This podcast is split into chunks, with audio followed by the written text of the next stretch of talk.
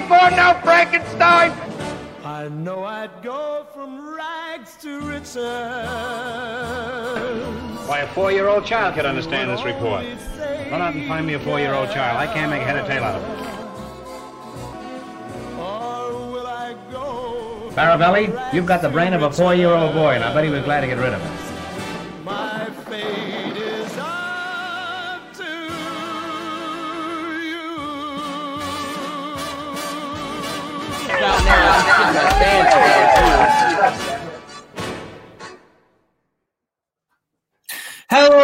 And welcome back to YLS, the Top 100 Scenes series. Uh, I hate the Breakfast Club and love John Cassavetes. It's me, Kirk Kolakowski. No, I'm not going to do that. But anyway, uh, we got a good panel for you tonight. Uh, as always, it's the same panel that's been like the past whatever many weeks.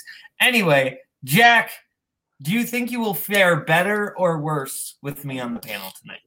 I don't know because there's there's uh certain picks I have that I think you will like a whole lot more than Kirk. But then again, there's picks on this list here that Kirk would uh w- would have really liked. So uh I don't know. Uh it should be interesting though. That's fair. Uh, Cody, uh, you can just, you know, make my life worse if I if I'm too mean to you tonight. So that's probably a comforting. Yeah, if I win tonight, justice has been served. If I lose, that means King's, Kingsman bias. So, you know, there's a lot of things that I can invoke right off the bat. Uh, but no, I'm excited for the show. I'm kind of upset because I think there's a scene on my list that would have done really well in Kirk's eyes, but um, the immune system of everybody on this show is very low because we're two for two in sicknesses. So this is a great time. So That's valid. Hey, Paul, where's Jake?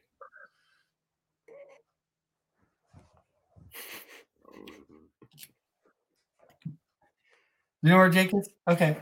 Jake, this you want to come back What are you doing?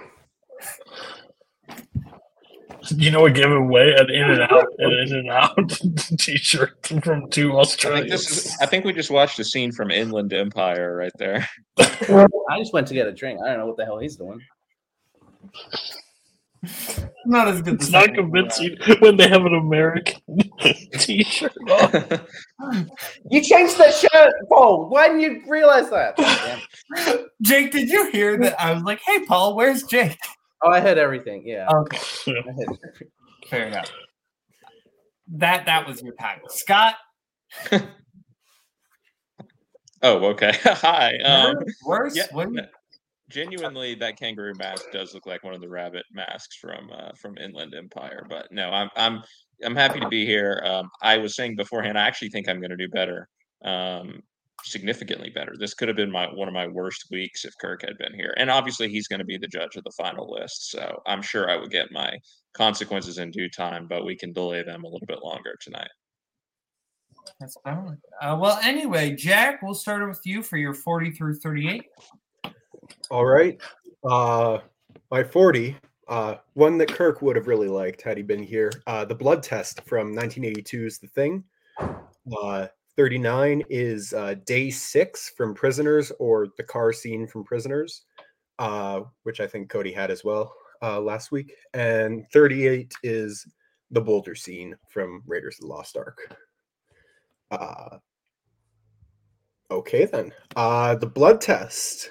Uh this scene is brilliant. Uh it's Carpenter is perfect at crafting uh tension and this scene is one of the most tense scenes I've ever seen in film history. It's uh basically at this point in the film uh everyone believes MacReady is the thing and so in order to prove both his innocence and to find out who's actually the thing he has every single person uh, in the crew tied up in uh, a room and he draws blood from them all and heats up a, a, a needle and starts poking at the blood because well in order to figure out who the thing is and the this scene is brilliant. I saw it in the theater with my uncle, and uh, that uh, was one of the greatest movie theater experiences ever. But uh, having seen it a couple more times since then, this would be higher if I were to redo this list today. Uh, probably top 25. It's it's incredible. Uh, day six, prisoners. Uh, this is the scene I uh, this is the scene that I think of every time I think of prisoners. Uh, there's plenty of scenes that I could have picked. Uh, any any scene between Paul Dano and Hugh Jackman. Uh, the the car uh, scene at the end of the film, uh, and there, but this is the scene I picked. It's possibly Hugh Jackman's best just moment uh, I've ever seen uh, him on an acting level. He's at his wits end here. He uh, basically so he uh, he's walking to uh, the house that he's keeping Paul Dano in. Uh, he finds he figures out that he's being followed by Jake Gyllenhaal. He walks into a liquor store uh, nearby. He goes to uh, Jake Gyllenhaal and asks him why he's following me, and gets invited into the car. And he explains that he's never had that he hasn't had a drink in nine years, and he's at the absolute end of his rope. And he says, "It's been six days since my daughter's been taken. Every day she's wondering why I'm not there to protect her. It's heartbreaking. Every I can't think about this uh, scene without getting uh, emotional. It's just, it's a such a tough scene to watch, and Jackman sells it. Brilliant. And Cody, did, did you say you had this one last week? Yes. Yeah. So you can talk about it now. Um, yeah, I think I think this is the scene from Prisoners I like. I think I like there's I like the overall movie, but this is the scene where he's just like basically he's like sorry that I'm I'm doing everything I can because my daughter's wondering where, where why I'm not there. So uh, and then then he goes through the spiel of like you know after 48 hours hardly anybody's found after six after a week and then a month no one's ever found again blah blah and Jake Gyllenhaal reminds him, he's like, it's not been seven days, it's been six. You're right, six. And he's like, sorry if I'm not the guy I'm supposed to be in this moment. Like he lets his real emotion. And I've been on, I've said on Wireless before, like Hugh Jackman's hit or miss for me as an actor. I don't think he's that great of an actor because he falls into the tropes of playing Wolverine for so long in his career. So then when he just, every time he rages, it sounds like, you know, he's about to, his claws are about to come out. But in this scene, you can just feel the real passion about him losing his son, his kid, and not his daughter, and not getting her back, and the weight of everything because he's questioning him about the loss, which he's clearly got locked up. Like, so like he's completely descended into madness at this point, and there's no way to get out of it. So, I I think it's the best scene from Prisoners.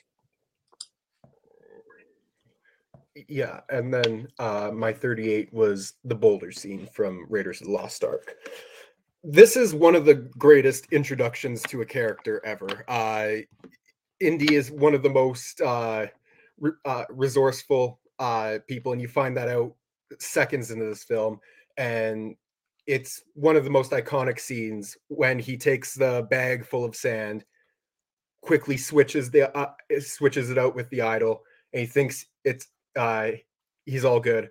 And then he hears uh i think I, he hears like the clicks and he realizes shit and bolts it because he knows something's wrong and the boulder comes down and he's uh and he's running away from the boulder. It's one of the greatest opening scenes in an action film just in film in general. Harrison ford uh one and it, a great introduction to one of the greatest characters ever put to film. Uh, it's one of Spielberg's best directed scenes. Uh, I love this scene. I could watch it any day. Yeah. Uh, so your 40 was the blood blood test from the thing. This is a great scene. Like this is a fantastic uh, tension builder of just like going through every person and like I I think that's I think part of like where the tension comes from of all the people beforehand who have their blood tested and they're fine, and you're just like, well, it has to be it just the way that window just slowly, slowly shrinks of who it has to be before the actual reveal is great. Uh, yeah, great scene, great pick. You're 39. Uh, the pris- day six from Prisoners. This is a good scene. I don't know if I'm high on it as you and Cody are for me. Like this doesn't hit a top prisoner scene for me. I don't really think of this moment. It's a good acting performance moment. Uh, it is probably Hugh Jackman's best moment in the movie. So I get why you would pick that, Jack, because you're obsessed with the guy. But overall, this this isn't a bad scene by any means, but it doesn't necessarily tilt the needle for me either. Uh, and then 38, yeah. Well, I the fact that no one else had this, I kind of judge you all because this is I like I know it's a basic pick, but sometimes sometimes a chocolate chip cookie is a chocolate chip cookie. You know, it's basic, but are you really going to turn down a chocolate chip cookie? Um, and I that that's how I feel about the Boulder scene from Raiders. Like, yeah, it's basic, but it's basic because it is so good. Uh, so yeah, no, the Boulder like this is a great way to introduce the character, and like now going back to the hat is like such like a cliche, like oh yeah, but like it wasn't at the time and it really is such like a great character moment of yeah this is the action protagonist but yeah he's gonna go back for his hat and like grab it and he's not just gonna leave it alone and i think that's like just a great little character building introduction moment. So yeah. Uh raiders great pick. Cody over to you for your 40 through 38 Well, yeah, you got to realize um, that's that's Jack's list. It's a lot of the chocolate chip cookies, not a lot of substance because he doesn't know how to talk or like any of these scenes. He just wants to make sure he doesn't miss anything. Um, and yes, chocolate chip cookies are good, i'm but if sorry there's a bowl, of, I, I I need to address something in the chat because someone just made the most psychopathic decision. That's not You taking psychopathic. oatmeal raisin over a chocolate chip? depends depends on the mood. My But I'm saying- what did he say? I'm saying if there's a chocolate chip cookie, but there's a bowl of ice cream, I'm going to the bowl of ice cream. Like you got to realize, like you know, you may like the chocolate chip cookie because it's chocolate chip cookie, but dang, ice cream slaps in the right moment. fair, Okay, but anyways, You don't want an oatmeal raisin cookie. That's that's dude, oatmeal cookies are fire. Yeah. Um, oatmeal chocolate chip, even better. Anyways, oatmeal let's move on. Raisins suck. You're not wrong. Um, okay. Um, okay. So my number forty is King Kong ain't got shit on me, Alonzo Harris from Training Day. Uh, I didn't specify this because I rewatched this movie today, and the amount of phone calls that happen inside Dog Day Afternoon. I'm interested to see which boatman, which which one he thinks that I'm talking about in, when I say phone call from this. Do you know which one? See, I I I was I was not certain. I thought you were talking about the one between him and the inspector, uh, Charles Durning. Is that what you were talking about?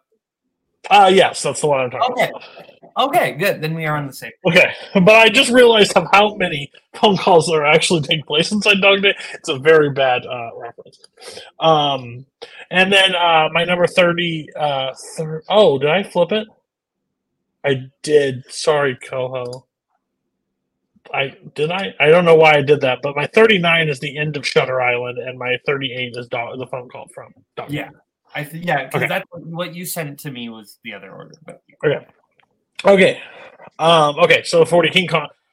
So this before, Denzel Washington deserved his Oscar for this. It wasn't a makeup Oscar. He deserved the Oscar. I think he's absolutely incredible in this film.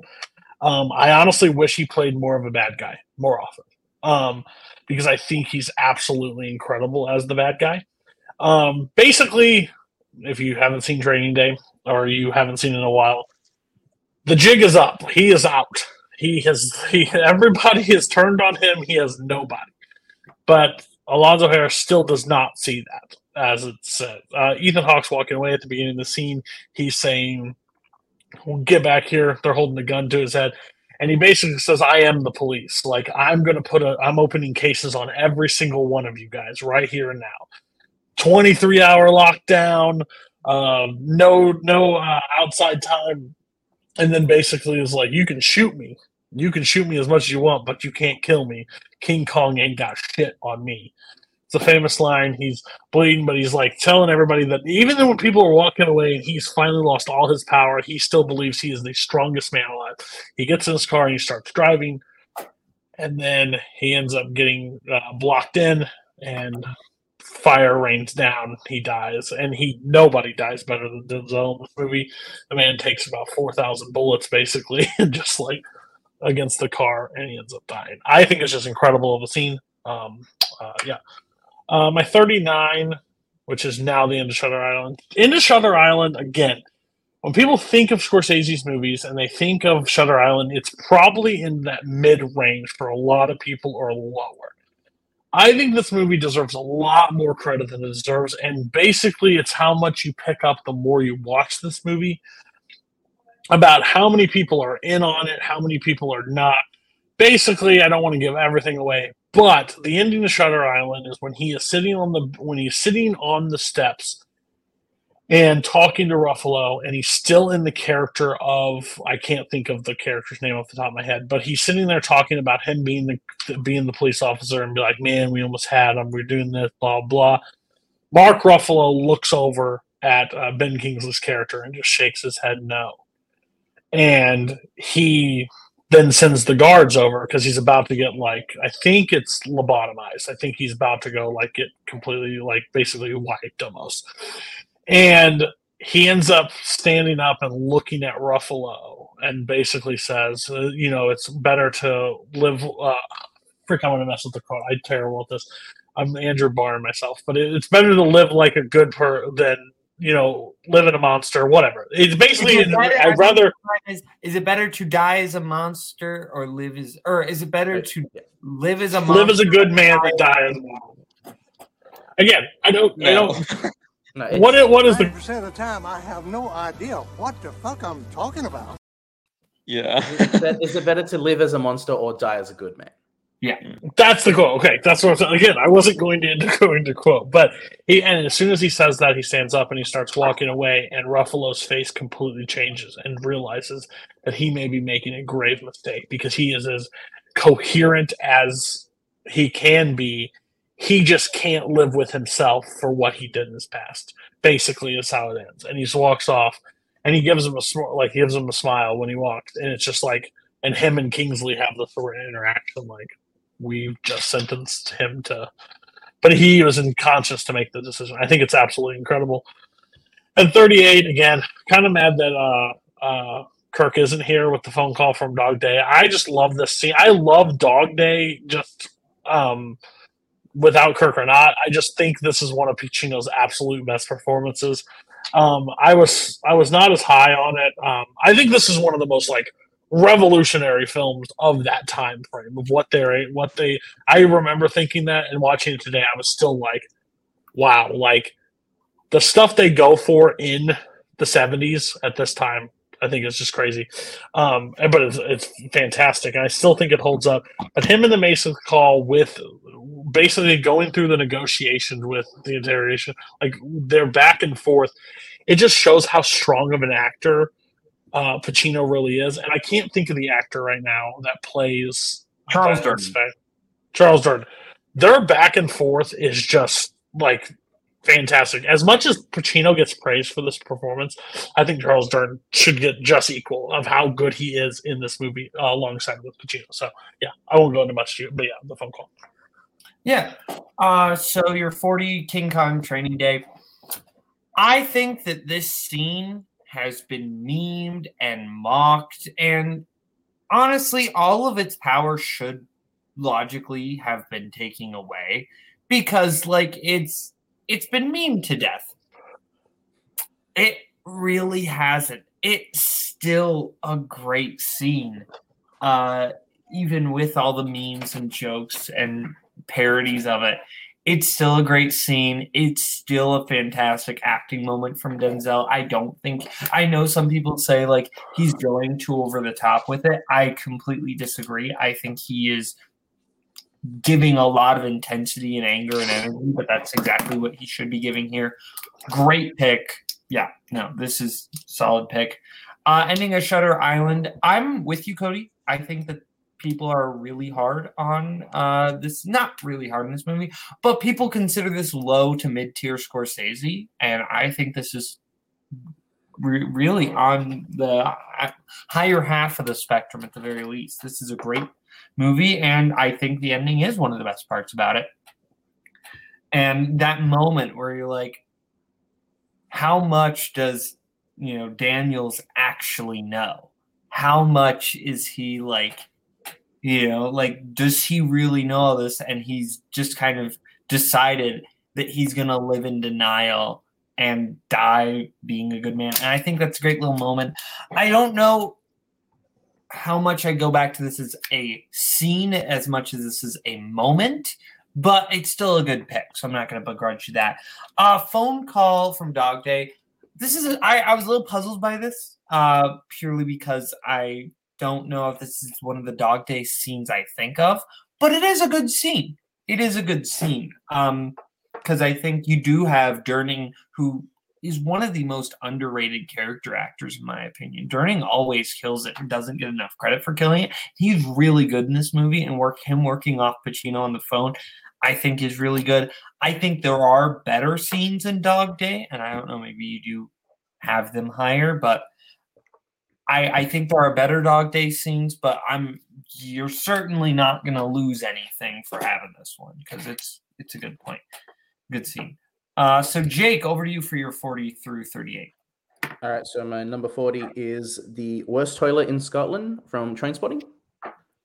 Uh, number 39, The Bride versus O-Ren Ishii from uh, Kill Bill Volume 1.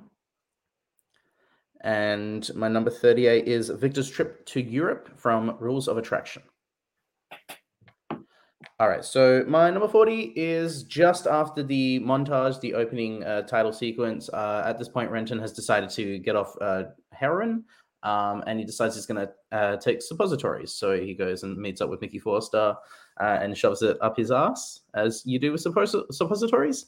Uh, but however, since he's no longer taking heroin, he is no longer constipated and he needs to take a shit. And he unfortunately finds himself at the worst toilet in Scotland to do so. Um, which then leads to him accidentally shitting out the suppositories and him having to try and grab it, which then leads to a fantasy sequence in which he is inside the inside the toilet, swimming around, trying to get his suppositories. I love the scene because it essentially just acts as a metaphor for heroin and drugs. It's dirty, it's horrible, but on the other side, it's beautiful, it's euphoric for the people who takes the drugs, and that's why it's so. And also, just really plays into Danny Boyle's like stylistic uh, choices and how some things don't have to be based in reality. He can be quite surreal with his uh, imagery, and uh, the sort of the set piece behind it is just uh, really funny to watch. Um, and yes, it's slightly uh, gagging to watch him go through the toilet, but uh, it all works is for it the with movie. you and so- shit? This is the only. There's two scenes on my top in my Thai 100 involve this, and this is the the, the, the last one. Jesus, That's Christ. too too many, Jake. No, well, no, two, you know. Um, but you know, it's also just great because it's just you get to see Renton. Uh, you get to see this um Ewan McGregor just really play up the just physical comedy of the scene, and uh, it's uh it's really great. So yeah. Uh, my number 39, The Bride versus O-Ren Ishii. This is right after the Crazy 88 battle, and that is completely chaotic. The way the camera is designed and it goes through the entire, she just destroys almost everyone there. When we go to the next scene after this, it's her, and it's just very static. It's just, it's her and O-Ren Ishii. They have this history. This is her number, her first person on her list. We have a cover of "Don't Let There Be Misunderstood," which is a banger song and a banger cover, and the the fighting isn't as crazy as it was in, with the Crazy 88s. It's just a very personal battle between these two. O-Ren gets a slice on Bride. They have this whole little back and forth of like of what happened between the two, and then for and O-Ren's just like for everything that happened, I'm sorry. And even though they, even though she feels a little bit remorse, the bride knows that this is what she has to do, have this fight, and then it ends with her cutting off O-Ren's head, um, which is great. And then she's like, "Ah, "So that really was a Hattori Hanzo sword." Um, and and with that, the bride has completed her first uh, kill on her list. Um, and then my number thirty-eight, uh, Victor's trip to Europe from the Rules of Attraction. Um, this is a thing that just comes out of nowhere. One of the guys, Victor, is on a trip to Europe, and we basically just had this whole montage of just this entire three week trip uh, around Europe. Um, and the way that it is edited and shot, and the the uh, the monologue, just the, the voiceover from from Victor is just so quick. Of like, I did this and did this, and, and just all the way through. Just the chaotic energy of it is just so frenetic and just unlike any other montage you've seen, like it's it's done so well to the point where it's just like so much happened. And the way that they really shot this, that Roger Avary and the guy who played Victor just went around Europe for three weeks, and he would just film everything. Um, and there's a lot of it that was not shown because they made a short film out of it called Glitterati, and legally you cannot watch it because it was involved with an actual bombing that happened when they were in Europe. Um, you see a little bit of it in the montage, but the the editing and the energy and everything that you show is just so like real and just feels like something that like an early 20 year old would totally do. And it's just like really, really fun to watch. Um, absolutely chaotic, but in a in a really fun way. Hey, uh, so yeah, no, this worst toilet in Scotland. You're not going to lose points for it because I do think your point about the the metaphor is fair but still, it's a scene where Ewan McGregor crawls around and shit, and I don't think that really deserves to be on the top 100 personally. Uh, so I'm I'm not really gonna give you. You're not gonna get points for it. You're not gonna lose points for it. Uh, the Bride versus O-Ren. This is a really good scene. This to me is like legitimately one of the best like sword fights in cinema. I'm not really a big sword fight in movies guy. Uh, I just usually find myself losing interest after a while. I think this is a way to do a sword duel and make it interesting and really visually spectacular. Great pick. Fantastic choice from this. Uh, and then uh, the Victor's trip to Europe from Rules of Attraction. Maybe it's because I haven't seen the full movie in context. And I, I get your points about the way this scene is shot and edited, and it's it's a neat it looks like a neat film school short. It doesn't really seem like a great scene to me. It's it's like a neat little film school short of like oh fast paced MTV cut cut cut style. I I just don't find it all that intriguing. Um, the actual things that are happening in the scene. So yeah, uh, Scott, over to you. All right. Um, at number 40, I have the kitchen scene from Jurassic Park. Okay. 39, I have the scene of Lou singing at the party from Sound of Metal. Okay. And 38, I have one of the greatest speeches in the film. It's Karl Malden's speech at the docks and on the waterfront. Okay. Nobody had it. All right. Uh, 40. Uh, the kitchen scene from Jurassic Park. Yeah, this is my favorite scene from Jurassic Park. Um, you know, you're spoiled for choice, really, but I like this one because it is like somewhat grounded in reality. Like the dinosaurs are in this real setting that we have all seen before of a kitchen. This is really like the first time we see them kind of like indoors again in this realistic setting. And obviously, you know, the kids are hiding and it's very tense. And obviously the CGI and everything and the dinosaurs is top notch, never been better. And just see again, seeing them in this environment is really cool. And you really do feel in the best moments of this movie, especially in the scene, that the the characters are in real actual danger from these dinosaurs. And I think that's never more true than in this scene and um, and their escape and the tension. Again, he uses silence really well in a movie that you think of as being, you know, a loud, um, special effects driven, you know, John Williams driven movie. Um, there's some some good silent moments here. So it's you know banger scene from a banger film. Uh, 39. Uh, scene from Sound of Metal. Yeah, so this movie to me, even though it ends on a little bit of a hopeful note, it is one of the saddest movies that I've seen in a long time. Um, just the the idea of somebody all of a sudden in the blink of an eye losing everything that like was important to them and like not being able to explain why there being no way to fix it no way to get it back um, is just like a heartbreaking idea and this is towards the end of the movie when ruben has paid to have the implants and um, you know, believes that this is sort of his shot. He's spent all of his money, um, spent all of his shot, uh, spent all of his money to get these implants, and um, you know, thinking that this is his one shot to get everything back. And he goes to visit Lou, his ex girlfriend, Olivia Cooke's character, and thinks, you know, maybe he can get her back. Maybe they can get back what they once had in this band together. And it ends up with her singing at the piano with her father. And it's brilliant the way the scene is edited and the sound, obviously, and all that won Academy Awards and deservedly so. Um, Eh, because we start off and we just hear her singing and we hear that she's singing, you know, and it's very lovely. It's very beautiful to listen to, you know. Again, she they made their name together with her singing. And then as it goes on, you know, there's just that like sort of moment where the editing changes and we hear what Ruben is hearing. And it's nonsense, basically. It's garbled, it's distorted, it sounds terrible.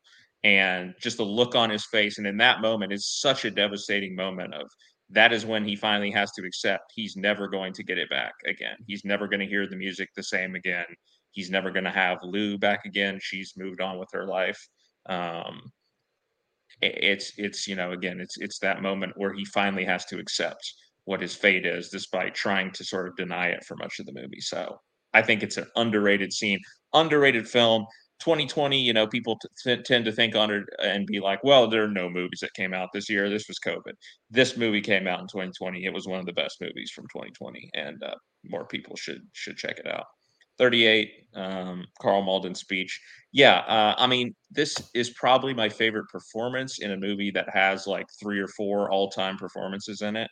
Um, this is you know just such a powerful speech in the context of the movie yes of course the the mob have been you know injuring and killing people who are um, speaking out against them. Um, and you know Karl malden decides he's not going to be afraid of them. He's going to as the priest, he's going to just, you know, right here in front of everyone, in front of the, you know, sort of regular folks, he's going to, um, on the one hand, you know, warn them about the danger, but also on the other hand, sort of chastise them for not doing anything about it, right? For standing by when they know what's going on and being afraid to to stand up to the mob. Um, and you know, he's quoting the Bible and he's saying, you know, what happened to these guys? It was a crucifixion, and um, saying, you know, that quote quoting uh, the Bible and saying, you know, whatever you do to the least of me, you do to me, and um, you know, then comparing that to the the people who are there watching, again, all the normal folks um, who have the power to stand up to them, and it, you know, it, it's a, again, it's a good scene in the context of the movie, but also just the the broader context of it. It doesn't just apply to like the mob in the context of this movie.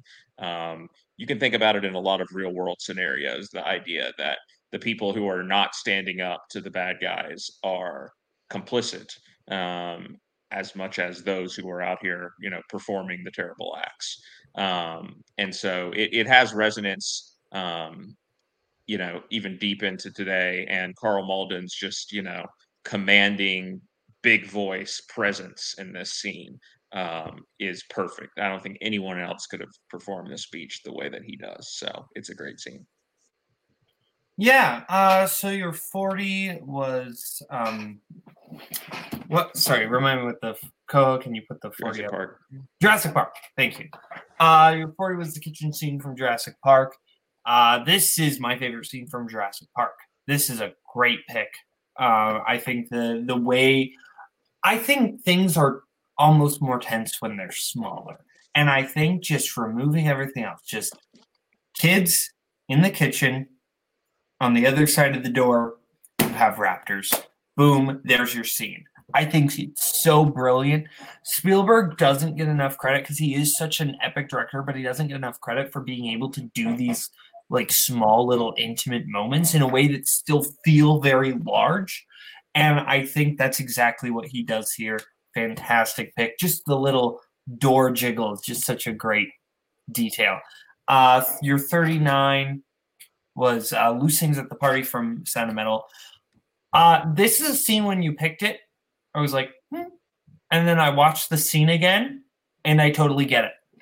Uh, this is this is a really good moment. I think that when you actually hear like how he's hearing it and the the kind of disconnect between what it actually sounds like is a really good scene. And just I think Riz Ahmed does a lot of heavy lifting with his acting here. I think this is a really great performance from him.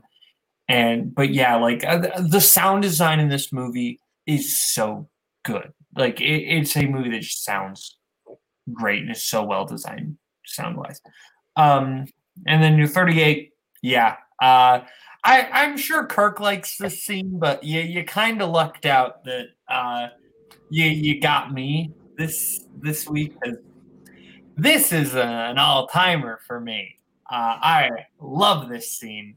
Uh, I, I love uh, his line of, and I say anyone who sees something and doesn't say anything about it is as guilty as the Roman soldier who Roman pierced soldier, Christ's yeah. flesh. Like, oh my gosh! And you can just see the way it's like hitting Terry and the way it's just like eating up inside. But then like all the other reactions, I love like just the way this scene is like shot and like set, where like he's down there, and then you have like Yeah.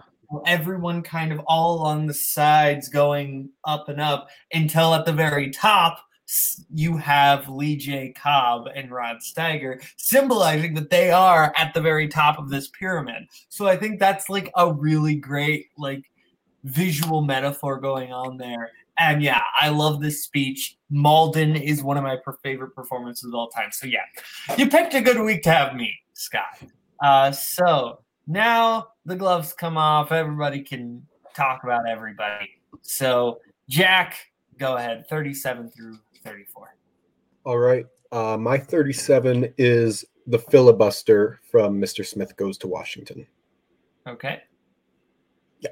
This scene is brilliant. Uh, for those that have never seen this film, uh, for those that, oh yeah, uh, for those that have never seen this film, at this point, uh, James Stewart's uh, uh, Jefferson Smith has been uh, torn apart, discredited, and uh, basically had his entire character shattered in front of all these politicians. And uh and he know because he knows uh of the corruption that's going on. And uh he takes a stand in front of the I I- i'm i'm gonna say senate even though i'm not entirely sure that's correct. I'm not american so what, what do i know? But uh he take he takes his stand in front of all these politicians uh and will not give up the floor until uh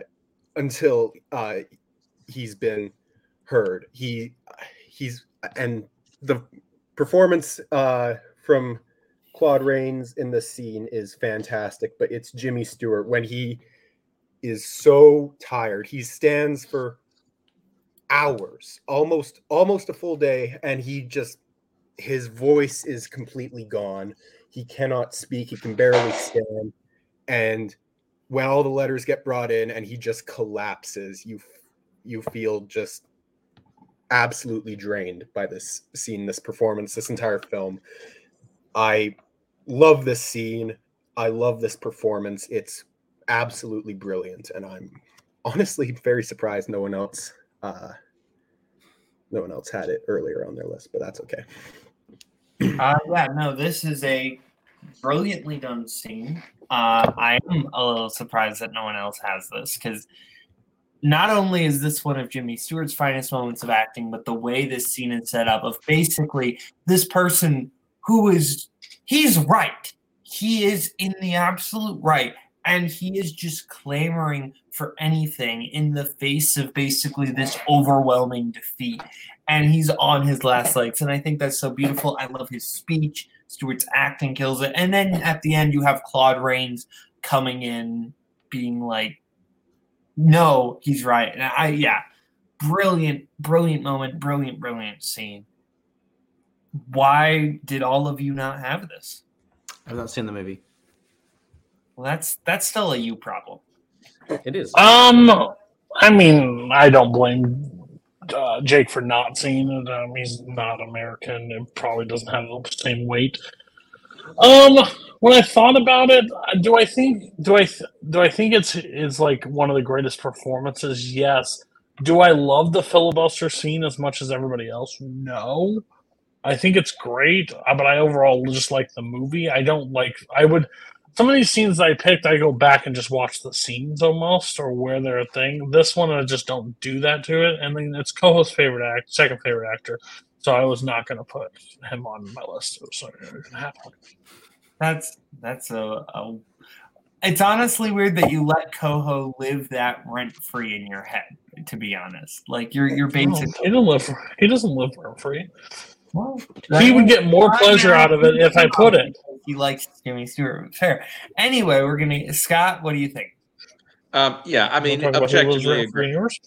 obje- objectively a great scene, objectively a um, iconic scene. Um, I, I'm not trying to hound uh, Jack too much, like Cody is about picking like the IMDb scenes, but this is definitely one of them. Um, and I just don't know that for me, at least, there's anything that interesting to say about it. So while I enjoy enjoy it, um, it wasn't going to make my favorites list. I think that I think that's just what we what some of us have done is just pick scenes that we don't really hear much about. The filibuster we've heard about, and we just talked about it at length in top 100 performances also. So I didn't want to bring it right back for the next one as well. So Fair. Fair. Anyway, uh, Jack, we go to your 36. All right. Uh, my 36. Uh, this one's not an IMDb pick. I'll just say that right now because it's Logan's death from Logan. Yeah. Uh, Hugh Jackman strikes again on my list. No, this scene is. which one?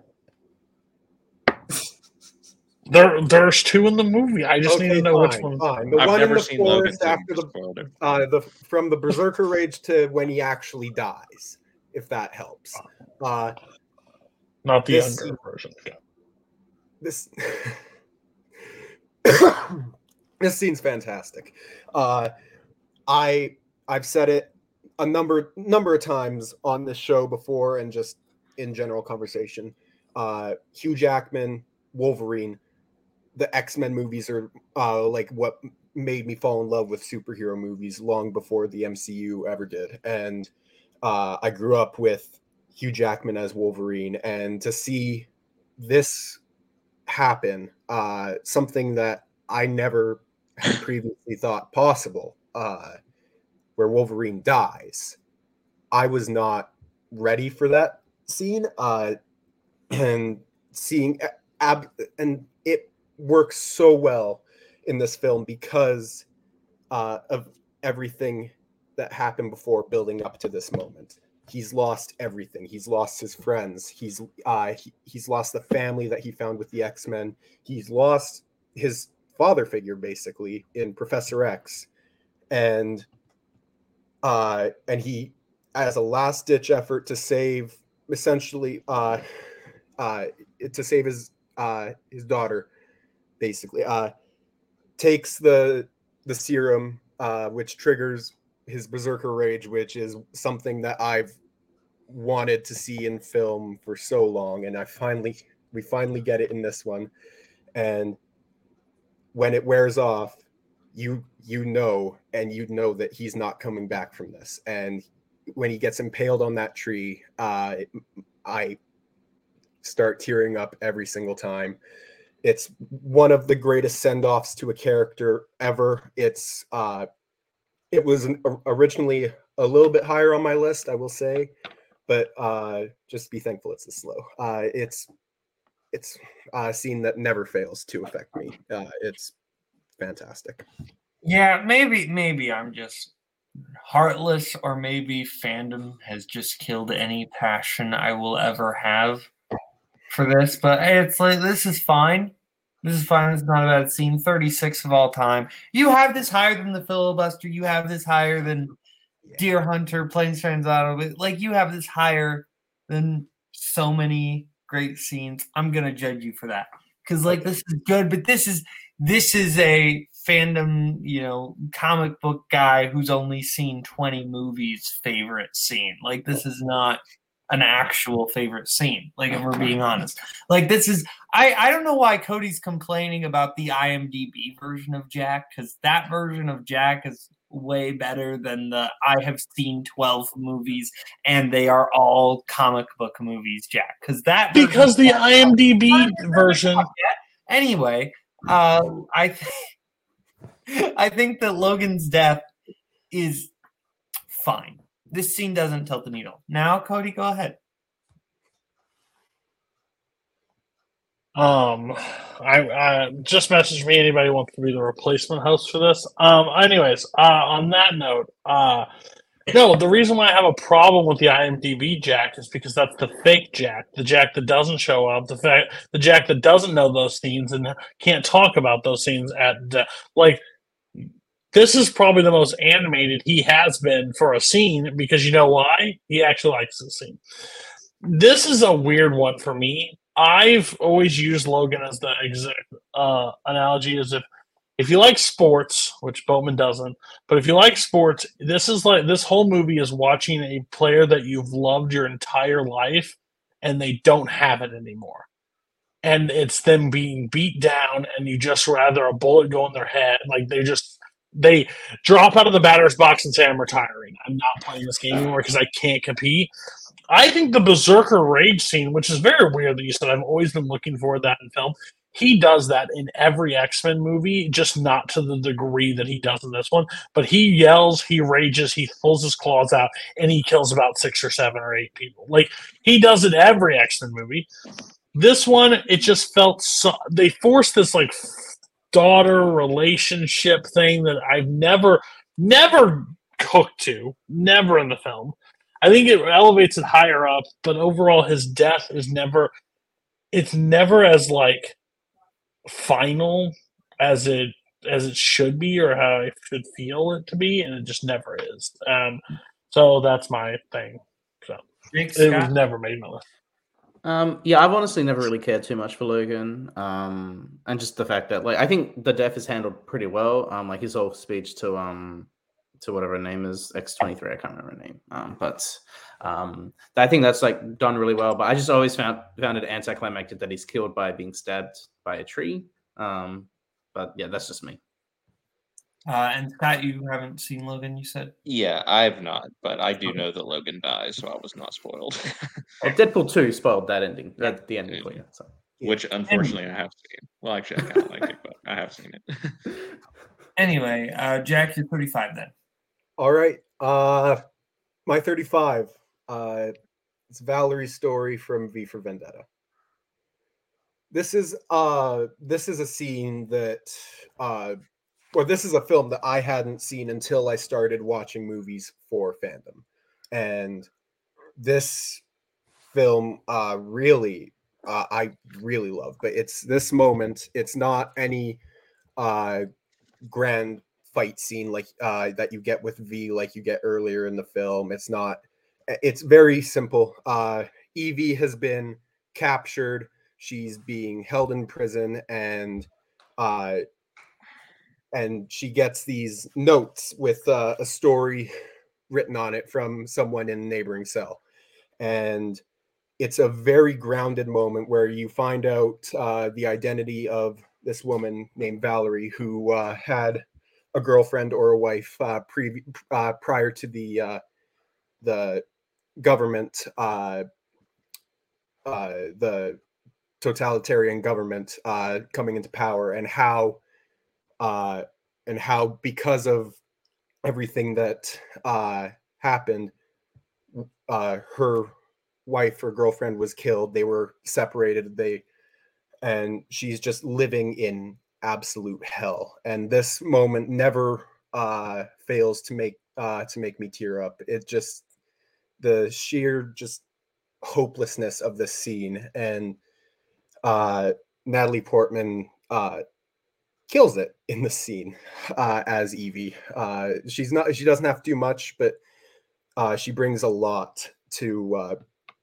to this to the scene and it's it's truly uh very tragic uh moment and i i definitely the scene that stands out to me every time i think of this this movie I think this scene does its job, which is to get you attached to this character and then have that character be torn away from you. Uh, I think it, it's very serviceable. Again, I think you're having these way too high. These are like 190, you know, that range scenes, not top 40 of all of cinema. But it's not a bad scene. It's it's a good scene actually. So it's it's not necessarily going to hurt you, but it's not going to help you. Uh, everybody else on Valerie's story from V for Vendetta. I've seen this movie once. I couldn't tell you what this scene really is off the top of my head. I've only seen this movie once. I can tell you what the scene is from the top of my head. Scott, Same. Fair enough. Hey, we're, we're we're keeping this show moving. I'm happy about that. Anyway, we're, now we'll go to Jack's 34. All right, my 34. Uh yeah, it's the they knew scene from Spotlight. Yikes. Figured. And y'all knew that that would be the case. I had a feeling. Oh yeah. We all knew, and he kept it from They us. did nothing. All right. Uh, now we go over to Cody. Oh crap! Yeah, it's my turn. Um, uh, my thirty-seven. Uh, we've talked about a scene from this movie. It's even got a similar title, but I think this is the better version of it.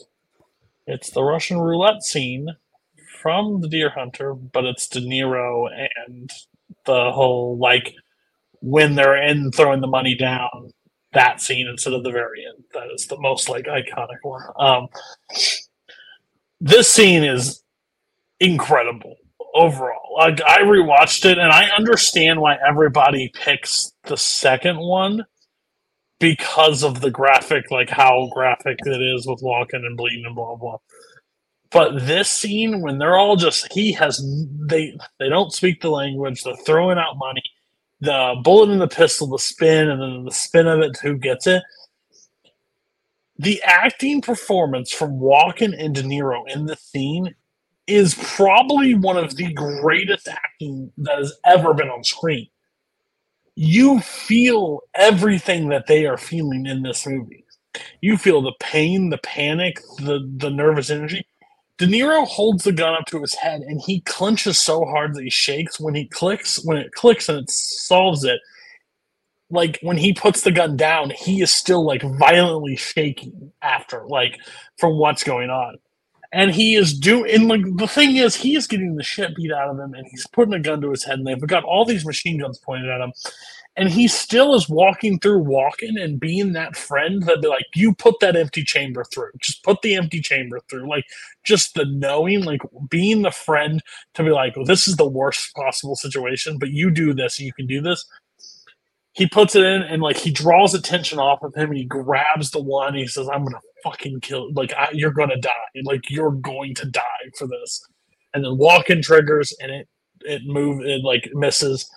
And then it does it again. And goes through the same sequence and De Niro like turns the gun and it's the live round and shoots him and grabs the gun and then they end up killing everybody. But it's like my heart was racing again just watching the scene because like again, I think that last scene has a lot of weight, but the acting performance from these two in this movie, eh, this scene is like I don't know. I I still just don't understand like how you like when an actor gets a role and says, "Hey, this is the part you're playing." How you can be ready and show like this is a real life situation of playing Russian roulette where you're really in no danger. No, you know, things for your mishap, but he they're they're under a film study, like film set. They're this is and you have to p- portray that you're, uh, you know, under this condition. I, I just don't know how you. wasn't there that day. So yeah, they were. Damn it! I knew somebody was going to make the cheap plug. I just, I just feel like it's just. I don't know how you coach yourself into that performance. I just don't. I think it's insane. Yeah, no, this is an all time. This is this is an all timer scene. Uh yeah, the acting moments, I think the way the tension is built between this, like there's there's just a level of it. And, and the, the guys playing the the the Viet Cong are also I, I don't want to neglect their performances because if they aren't bringing the intensity at a level of 11 then De Niro and Walken don't have anything to work off of and I think they're also doing really good too. But yeah, this is this is De Niro and Walken, and honestly, this is this scene is a little bit more De Niro than Walken, if we're being honest. Like, well, not that Walken isn't incredible, and I, I think And I the sound? performance in the movie more than Walken, but I think De Niro is just doing so much here. The sound effects of the slaps and everything that go, it just raises it to another level. Yeah, no, fantastic pick. Uh, did anyone else have this? I had the other one. You had the almost- worst one, so you probably Debatable. Debatable. Well, Anyway, I mean, I, yeah, it's debatable, and I'm the one. The How much does it mean to say that's the worst one when there's just two of them? I mean, that's okay. two Well, effective. anyway, I had the other one. Uh, it was neck and neck with this one, and it I just barely went with the other one. But this is a fantastic pick, Cody. Uh, Where- genuinely, almost made my list. Where did the other one land on your list? Um, where did it land? Oh, uh, sixty.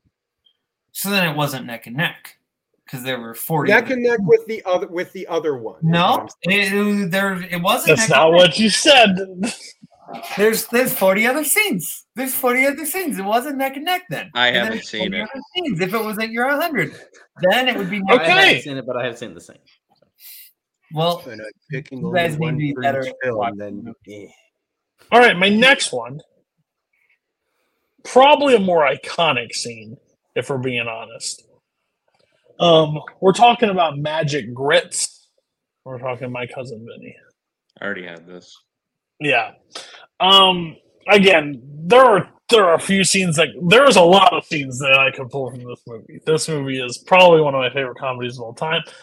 Um, and the way they're able to um, do this, I think Scott has said. Is this the one the the, the how you cross examine a witness Yeah. is like the best way to do it. One of like of they do it the correct way.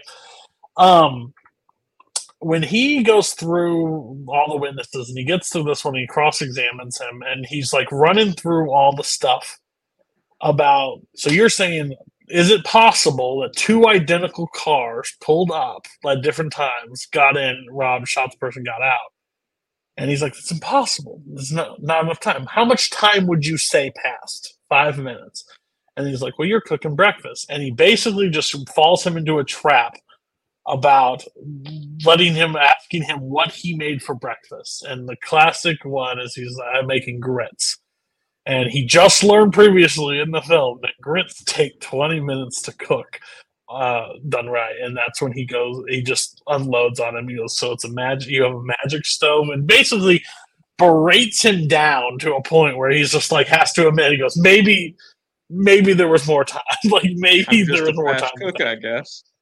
Just oh no, that's not what you said.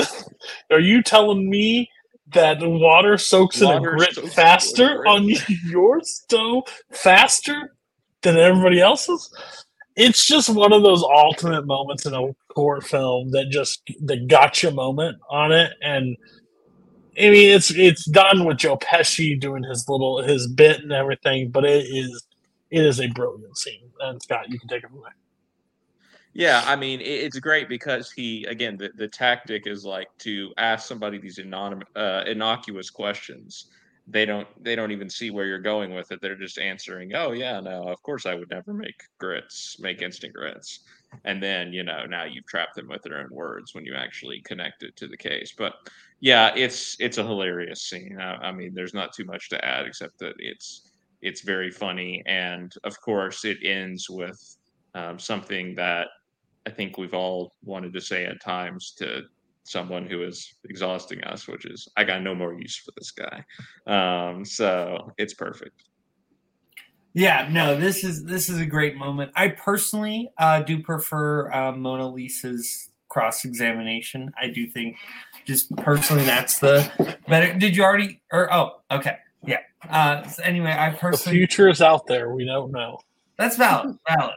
Anyway, I'm just saying I personally prefer that, but I'm not going to take that against you, even if you didn't have it at all, because I think this is a great pick. This is a fantastic scene. Uh, I, I think that yeah, uh, you, pretty much covered it. Uh, I will say the one little element of I love the judge basically just being like, "You made your point. I think you made your point." like I, I do like that little detail too. Jake, Jack, that you had it. Uh, I've only seen My Cousin Vinny once, and that was uh, last year. I do want to rewatch it. Um, I do remember the scene. I like it. Um, there's there's a lot of scenes that are great from this movie. I just don't have uh, that much of a love to put on my list. Valid, Jack. Yeah, no, this is a great scene. Uh, I I did consider a couple scenes from this film, but uh, neither none of them made my list. But you know, no, I'm glad it made uh, Scott's and Cody's. Uh, Cody, you're 35. This again, it did. This, I did not mean to do this. This happened the same time on Top 100, where I just paired like a group of ten, and it happened to have a lot of this one actor in it, and it's not intentional. But this is Denzel Washington. This is from Fences, and it's the "Why Don't You Like Me" scene.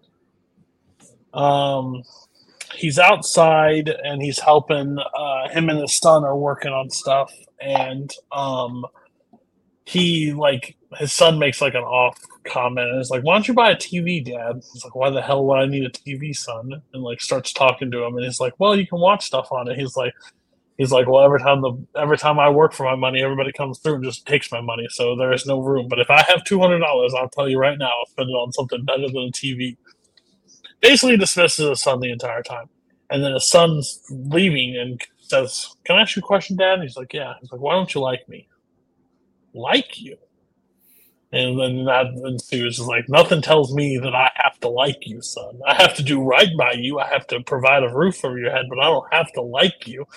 Do you think he pays me my paycheck because he likes me? No, because I do my work for him. But he just basically it's Denzel, and I and this one always gets like a critique because it's a play, and he's like re like it feels very play like the fences but his performance as him is absolutely incredible and what sells the scene because you see the like if you've ever had a hard dad or you've ever seen another friend that had a hard like this is like one of those moments that they're just like they're not seeing like he just wants love and like understanding from his father and his dad's like i didn't get into this agreement to share that to you like i'm gonna take care of you you're not gonna have to worry for nothing you got food on your sh- you got food in this kitchen, you got clothes on your back. That's all because of me.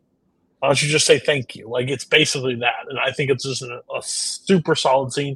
And I rewatched Fences, and I think this movie gets should get more credit. I think this movie is absolutely great. But um, yeah, Fences. No, yeah, I I love scenes where characters basically kind of accidentally reveal their whole philosophy of why they've been acting the way they've been acting the whole movie. And you basically get a realization that yeah this guy is mean to his son but in his mind he's doing what he should be doing. And i think that is so fascinating. It is a really great moment and it's because denzel is one of the greatest actors of all time. And i think we kind of i because like a lot of his great performances aren't exactly like he's not a super like there are exceptions, but he's not like an actor like say a Daniel Day Lewis who just like completely plays like seven or eight different characters in every movie he's in. He's a he, he has a lot of the same type of characters and a lot of the same type of modes, but that doesn't mean that he plays them the same. There are a lot of subtle differences. You look at like the King Kong scene from Training Day, and you look at this. There's a lot of a lot of subtle differences in the yelling and the different moments. And yeah, this is a great scene, great pick. Uh, everybody else thoughts on this scene? I haven't seen this movie yet. Uh, it's a good scene. I haven't seen it in almost five years, um, but I do remember liking it. Um, I should probably just get back to uh, rewatch it because yeah, it's been too long. Scott. Yeah, I've seen it and read the play. I was having trouble remembering the scene at first, but then when Cody was describing it, um, it did come back to me a little bit. I do want to rewatch. Uh, you did make me want to rewatch the scene, um, but I mean the acting. I, I do remember being phenomenal in this movie, of course. Well, uh, anyway, uh, so now Cody, you're 34 there was no doubt that the scene was going to be on my list. It just matters where. Um, there is a football movie out there that is my all-time favorite football movie of all time, um, and it's Remember the Titans. Um, I don't even need to look much of this up because I pretty much can do it from memory. But it's um, it is the scene where the refs are completely fucking the Titans, and he um, Will Pat. No, that's not right. Yeah. That's, Yeah. Will Pat. Will Patton goes across the field and goes, uh, and he basically is like, I know what you're doing. And he's like, What the hell are you talking about? He's like, Listen, I'll go to the papers. I don't care if I go down with you, but you're going to call this game fair. And he's like, It's your own funeral. And then, if you've ever played sports, I've played this sport of football, and everybody gets together, and your coach calls everybody into the huddle and be like, Listen, and it's uh the defensive speech where I call it, but it's like basically don't give them another yard is the the exact phrase and um where he's like he even calls like PD over and he's like, Hey, blah blah he's like, They're calling me a holding penalty. He's like, I don't need that excuse. And and PD walks off, so Ryan Gosling's character gets pulled right back into it. And he's like, Listen, defense, I don't want them to gain another yard. We blitz all night. If they cross the line of scrimmage, I'm gonna take every last one of you out and they'll remember forever the night they played the Titans. And then the montage plays where they, the most ridiculous football tackles of all time, happen, where they're just clotheslining people and they're flipping all over the place. And basically, he knocks over the, they knock over the quarterback, and he looks over him and he goes, "You better get used to being down there. You're going to be down there all night." And then they point to the other coach, and then it ends basically when the ball gets turned over to the offense and he looks at Herman and goes, Hey Herman, run up the score. Leave no doubt. It's just one of like the most like let's go because you were it was completely out of their control. They had no shot of doing anything, but the flags kept coming and that defensive speech just you know, they do cross the line of scrimmage, just like you know, he does not take them all out, but you know, other than that, it's a fantastic scene. It's it, I, it could have been higher, but I, held myself in at 34, and it probably how I'm talking about it should be higher. Yeah, uh, I I think I've said before this is my favorite football movie. This is the one time I care about football, mainly because the football is not the focal point of this movie, if we're being honest. Uh, but this this is a really well done movie, and I do like this scene. To me, there are at least two, maybe three other scenes of this movie that I personally uh, prefer, but this is a solid scene. Uh, I do like this. I, I just think if you're going to go with the Remember the Titan scene, and I know you've had quite a few Denzel on your list, Cody, but if you're not going to go for like Gettysburg or one of the big like Herman, you know, speeches, to me, that's where you kind of need to go for. But still a good scene. Uh, the two that crossed my mind is especially when he shows up to camp, the like he shows up Yeah. to the school and runs through everybody. But again, Jerry- like Jerry, you know, tells the joke, and Dean sings the song. yeah, like So I me, could do so daddy? many, but yeah, daddy? yeah. Oh, my name's Louie Lastik. Somebody said football, so I come running. Like, oh. but yeah, no, this this movie rules. Uh, still good pick. Uh, everybody else on this scene. Best football movie easily. Um, this scene hits home for anyone who's ever had their team play against Alabama before. Um, it's what the refs do every single time, so um, I'm used to it. But um, no, it's a great scene. I uh, I don't know. I mean, obviously, I didn't have any scenes from this movie. Um, maybe there's not one that stands out for me. Um, yeah, I'd have to think about it a little bit more. But uh, this this is as good a pick as any of them. Well, Yeah, Thank Boatman brought up the Gettysburg scene, and that's the one I'd go for. But this is Hmm. still a great moment. Uh, good pick, Cody. Um, I've only seen the movie once, and that was a while ago, and I barely remember the scene. well, uh, Did you have Getty Gettysburg, Jake or Jack? Did you have Gettysburg? No, I'm saying you can't if say I had shit. scene from the movie. That would be the one. Shut I'd your pick. mouth. Okay. Anyway, Jake, you're 37. Uh, my 37. Uh, Jack, you know, I disagree. You're talking about Raiders of the Lost Ark having the greatest opening to any movie ever. I, I disagree. I think this is the greatest opening of all time. Johnny Knoxville being chased by bulls, the opening of Jackass, number two. While Ennio Morricone's Ecstasy of Gold plays. I said that as a joke. It's a joke. I'm not being entirely serious, it was I kind of agree. I kind of agree. it's for the funnies. Um, how epic of a movie is it to have your opening be Johnny Knoxville and friends being chased by bulls in slow motion in this like town while bull while Ennio Morricone's Ecstasy of Gold from The Good, the Bad, the Ugly plays. You see them smash into the you know the uh the fucking cars and then bins. Wee Man hides in the bins. They jump into a house and then out of the window, and that's when Johnny Knoxville has his introduction to Jackass. Hi, I'm Johnny Knoxville. Welcome to Jackass. And as he is knocked by a bull out into the window on the uh on the on outside, it's just incredible comedy. It introduced every main character, and main actors of the uh, of the movie. Um, it's just fucking funny though, just to see them all being chased and you get their reactions in slow motion to it. It's just brilliant stuff. I think this is when I remember watching this for the first time on like TV with my brother. We were just laughing our ass off, just like this is how you should open a movie. Um, it's just brilliant stuff. Look, Jackass was not built for me. It just wasn't. There's no shit in the scene, I must say. That that being said, that being said, I do appreciate the artistry and comedy portrayed in this scene. I know that's a weird thing to say about Jackass, but I, I appreciate like the music cue, the way it's shot. Like it, for a comedy movie, like a dumb comedy movie based on an MTV TV show or Spike. What was it? MTV? I don't know. It was a TV, yeah. Yeah. Anyway, based on a dumb MTV TV show, the fact that they did put a little bit of effort into the actual filmmaking parts of it, I appreciate that. I don't really care about Johnny Knoxville or his band of idiots, so this scene doesn't really do much for me. But I didn't hate it either. So yeah. Uh everyone else on uh, Johnny Knoxville. No. Getting hit with a bull. I've never seen this movie. Uh, I've never seen this scene. I have seen the golf scene. I don't know if that's from Jackass 2 though. That's from the first one.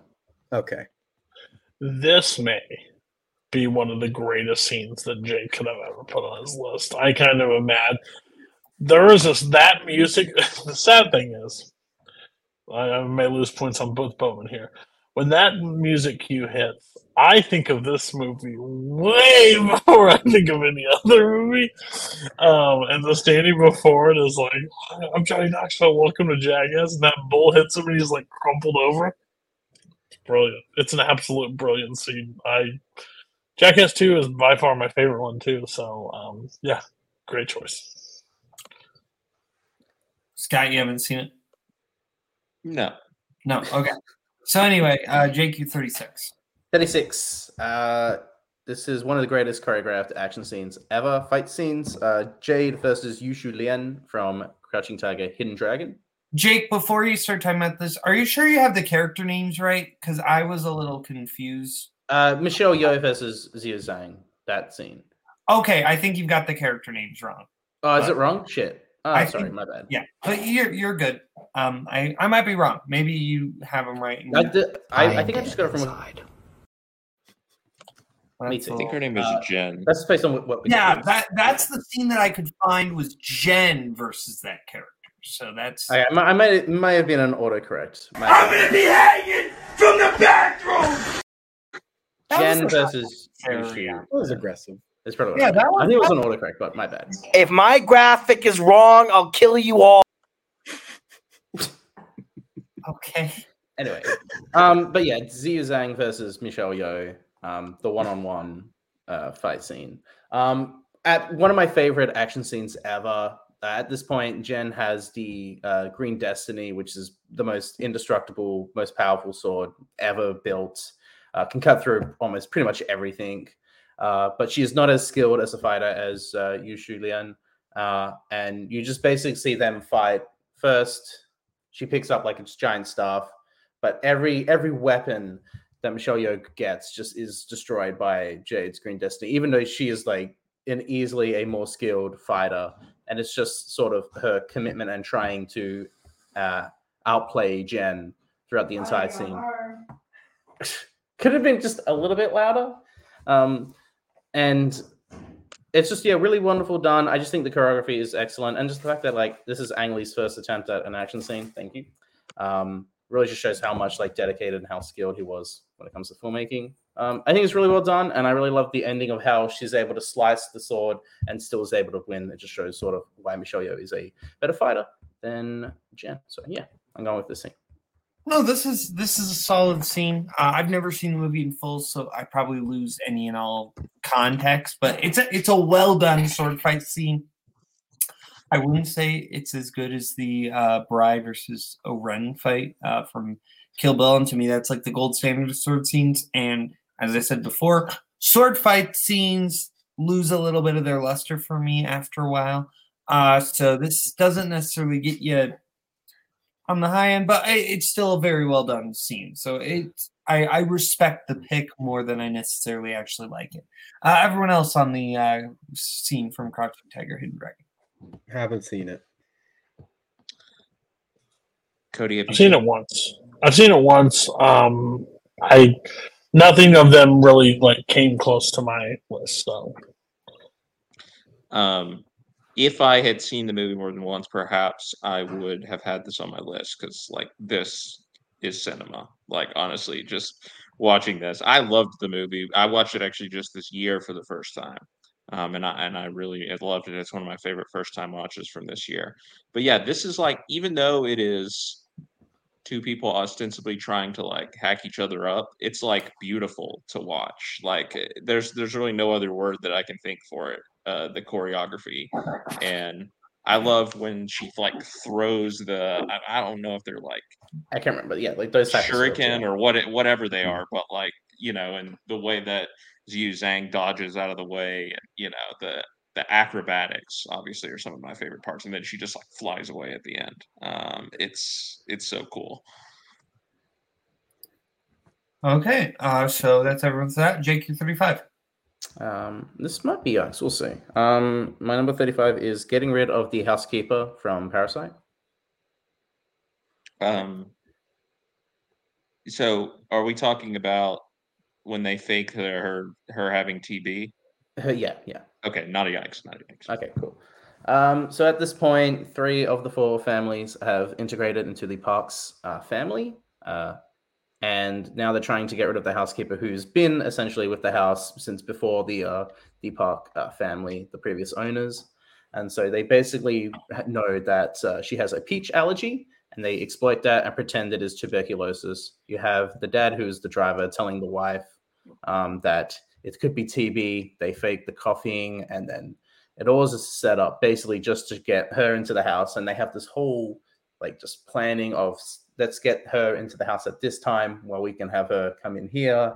And then they fake having they set up everything. Basically they set up like she's bleeding and they get the, the, the tomato sauce. Um, just everything about it is just really well done. And the way the editing is designed you have them recite the dialogue. Like this you got to say this at this point to her. They get her to pretend to go to the hospital so they can get a selfie so they can get in the background. Like i'm pretty sure i saw her at the hospital and it looked like she was talking about tuberculosis. Um, all the setup basically once she's coughing he pours the blood into the bin and reveals it that shot um, of the revealing of the blood and her fainting is just brilliant stuff. Um, I absolutely think it's fantastic. There's many great scenes from parasite but i think this is the one that i think is the most well designed perfectly executed. Um, i think it's wonderful and it's the one scene that just really stands out for me No, uh, this is legitimately one of the most like spectacularly edited scenes ever. Like just the the way this scene is constructed is so brilliant. Uh, and I, I love that this scene in the movie just kind of randomly feels like a heist movie scene. Like nothing and nothing else in that movie really feels like that, but this one sequence almost just feels like a heist movie. And it's really awesome. And the way each part of the plan comes together it's really fascinating and like the back and forth that you get of like the sun like them planning it and them going in and it's it's just so well weaved and edited and put together fantastic pick uh why did nobody else have this I made a face as soon as he said it. I was like, "Ooh, that's a good one." Uh, no, again, I haven't seen this movie that often, so I've seen it maybe I think twice at this point. Is this when she like tumbled? They throw her down the s- stair. Is yeah, that that's that's, right. what, okay? Okay, so- so I'm just making sure I don't. Again, that's why. That's why when I was thinking of this movie, there's a lot that I thought of, but I couldn't like pull like something off the bat. I think it's a brilliant movie, but I just you know couldn't pull something to put on my list. So there was a scene from this. Uh, this scene uh, was heavily in contention with another scene from this film, uh, and neither of them ended up making the list somehow. Uh, but yeah, no, that's a great pick, Jake. Uh, I, I love Song Kang Ho in this scene. Uh, just the expression he has on his face when he pulls out the napkin from the garbage uh, and he, showing the, the the blood on it. It's priceless. Uh, and him rehearsing at home uh, with his son, he's like, "You're you're way up here. I need you like down here." And he d- does it uh, does the line again. It's it's a great, very well executed scene. So yeah, great pick. Yeah, um, it's such a great scene. I um, I remember I, this movie didn't show in theaters near me, so I was watching it online via sources, and um, uh, this I guess happens like about thirty minutes in or so, and I rem- I just remember after the scene was over, like I paused it and I just like had to text my friend and be like, I'm watching Parasite. Like it, this movie is incredible. Like, and this was the scene that like kicked it into gear for me. Um, yeah, it's so good. I love the music too, like, and how dramatic it crescendos when he pulls out the the tissue. And um, yeah, I, I do have a different scene from the movie, but it's a similar sort of thing where you know it, it's like it's this montage like sequence where you you see all these things happening you're wondering like how is it all going to come together how are they going to you know pull it off and then they do and it's like oh, this is like satisfying to watch it all click into place even though what they're doing is kind of like icky So yeah, it's a little morally not right. Mhm. Uh, so number thirty-four. Yeah, Uh, I- num- yeah, that was muted. yeah, that's all good. Um, so my number 34 is from I had to pick a scene from Mad Max Fury Road. Um, there's many scenes that I really like. A shot Cody. Um, there's many scenes I really like, but I feel like this is the one that that ha- that set my expectations for what I was going to expect for the action in the movie. Uh, it's the I'll say the first big action scene, uh, the war rig versus the spiky cars. Um, yeah, it's just boring. That's fine. Um, but yeah, this is at this point, Furiosa is heading uh, out, and Immortan Joe realizes something's wrong. She's not going towards Gastown, uh, and just sends all of his army towards him. Um, but you got Nux, who's in his like nitro fuel cars, going straight al- already there, um, and they're on some sort of territory with some other gang, and they their defining trait is that their cars are all spiky, and I really love that sort of aesthetic choice.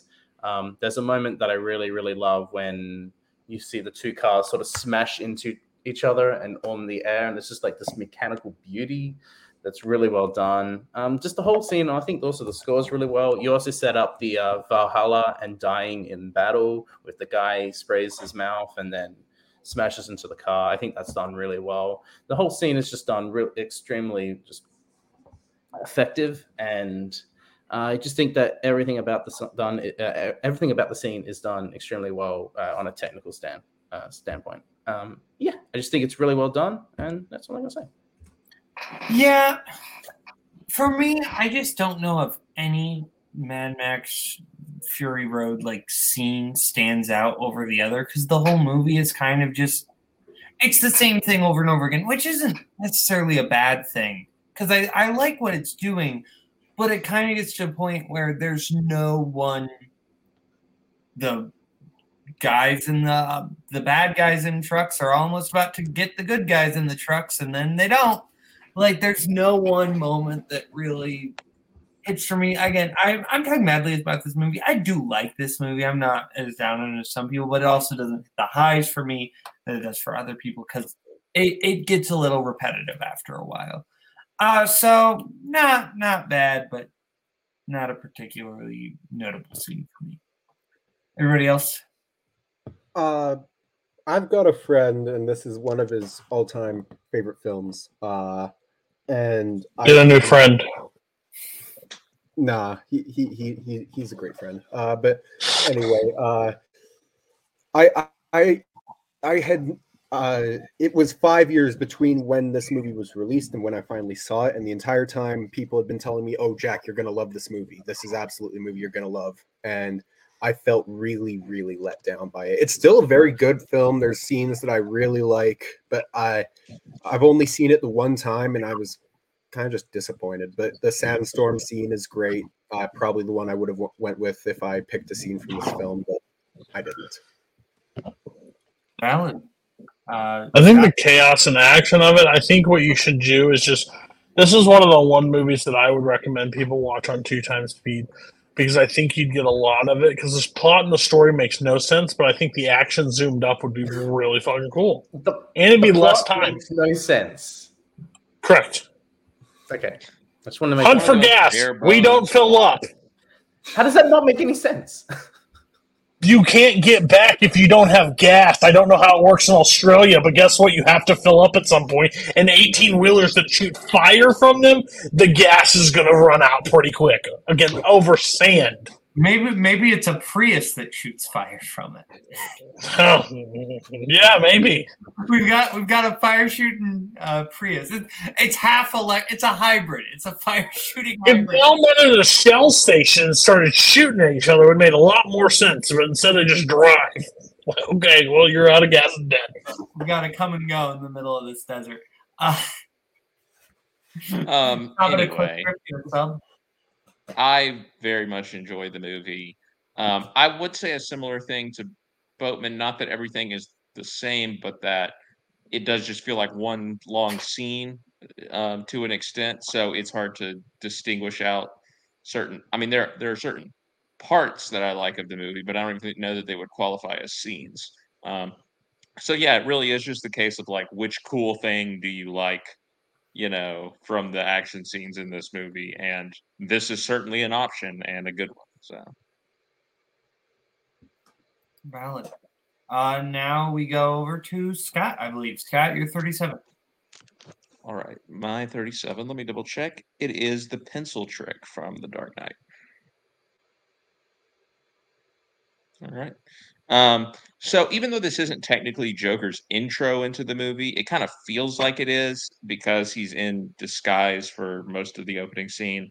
Um, and it's like the perfect it's where I mean you you instantly realize he's going to be like an iconic performance and iteration of this character. He's perfectly balanced. He- Heath Ledger's perfectly balancing the like droll dark comedy of the Joker, but also the super intimidating side. And like when he comes in, they're not really taking him seriously. You can see, you know, he's like, "We have to kill the Batman," and they're just like, "Oh, ha ha ha ha." You know, if it's if it's so simple, why haven't you done? Um, but then like this pencil trick that he does, like, kind of shifts the mood of the scene completely. Right? It's just this sort of shocking thing. You don't exactly know where he's going with this trick, and then bang, and you know, the dude is presumably dead. Um, and so you know that is is um, you know just a really cool moment but also um, you know i think the scene's really well written. I think all these movies are really well written. It's what makes them some of the best comic book movies of all time. Um, and it's you know there there are moments of humor in it like the um, when he stands up and they're like oh you think you could just steal from us and walk away? And he just goes yeah um, and Heath Ledger's delivery of that line is perfect. But um, yeah, in, in general, it's it's just uh, you know about the introduction of of that character and that performance, and it just like gets off on such a perfect note um, that you know right from the outset you're about to watch something like completely legendary. eh, But again, capturing both sides to this character um, in such a you know engaging way. Uh, yeah, Oh, I think yeah. Uh, that's a good moment. the The moment of the scene that you you didn't really touch on was is uh, when he confronts Lau on the TV. I feel like I'm cutting out a little bit, but anyway, I'm going to keep going anyway. Uh, he confronts Lau on the TV, and basically like you know the television. I I know the squealers when I see them, uh, and I, I think that's a great little moment. So yeah, uh, I,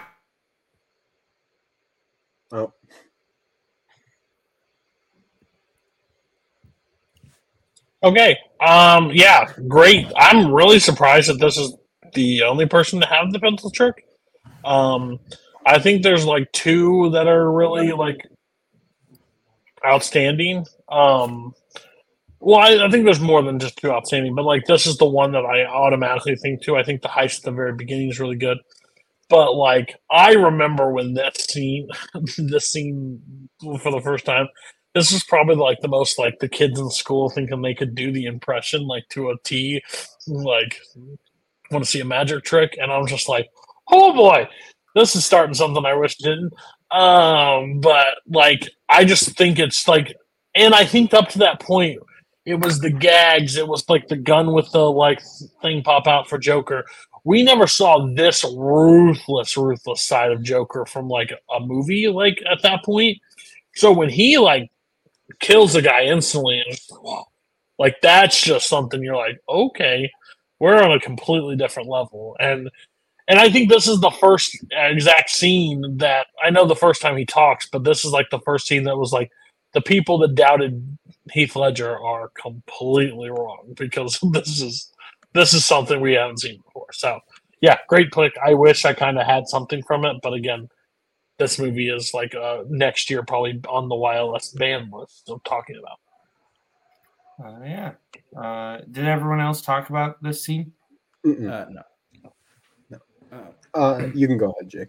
Okay, I'll say. Um, I'll just say that yeah, even though I'm not like the biggest fan of the Dark Knight, I do like the scene, and yeah, like Scott was saying, it's not his initial introduction, but it does really like showcase like why the Joker is effective and menacing, and why he is the smartest man in the room, essentially. Um, I do also just like um, it's is it it's Mike. I'm gonna forget the guy's name. It's Black Dynamite. What's his name? Thank you, uh, Michael Jai White. Um, I really like him in the scene as like five hundred thousand for him dead, a million alive, just so I can beat the shit out of him. I like that sort of uh, that scene as well. Um, yeah, no, it's a really good scene. So yeah. Uh, Jack. Yeah, no, this is an incredible scene. Uh, it was absolutely in the running. Uh, like I said before, I've only picked one scene per film, uh, just to keep it to limit uh, how many times I can put a scene or a movie on my list.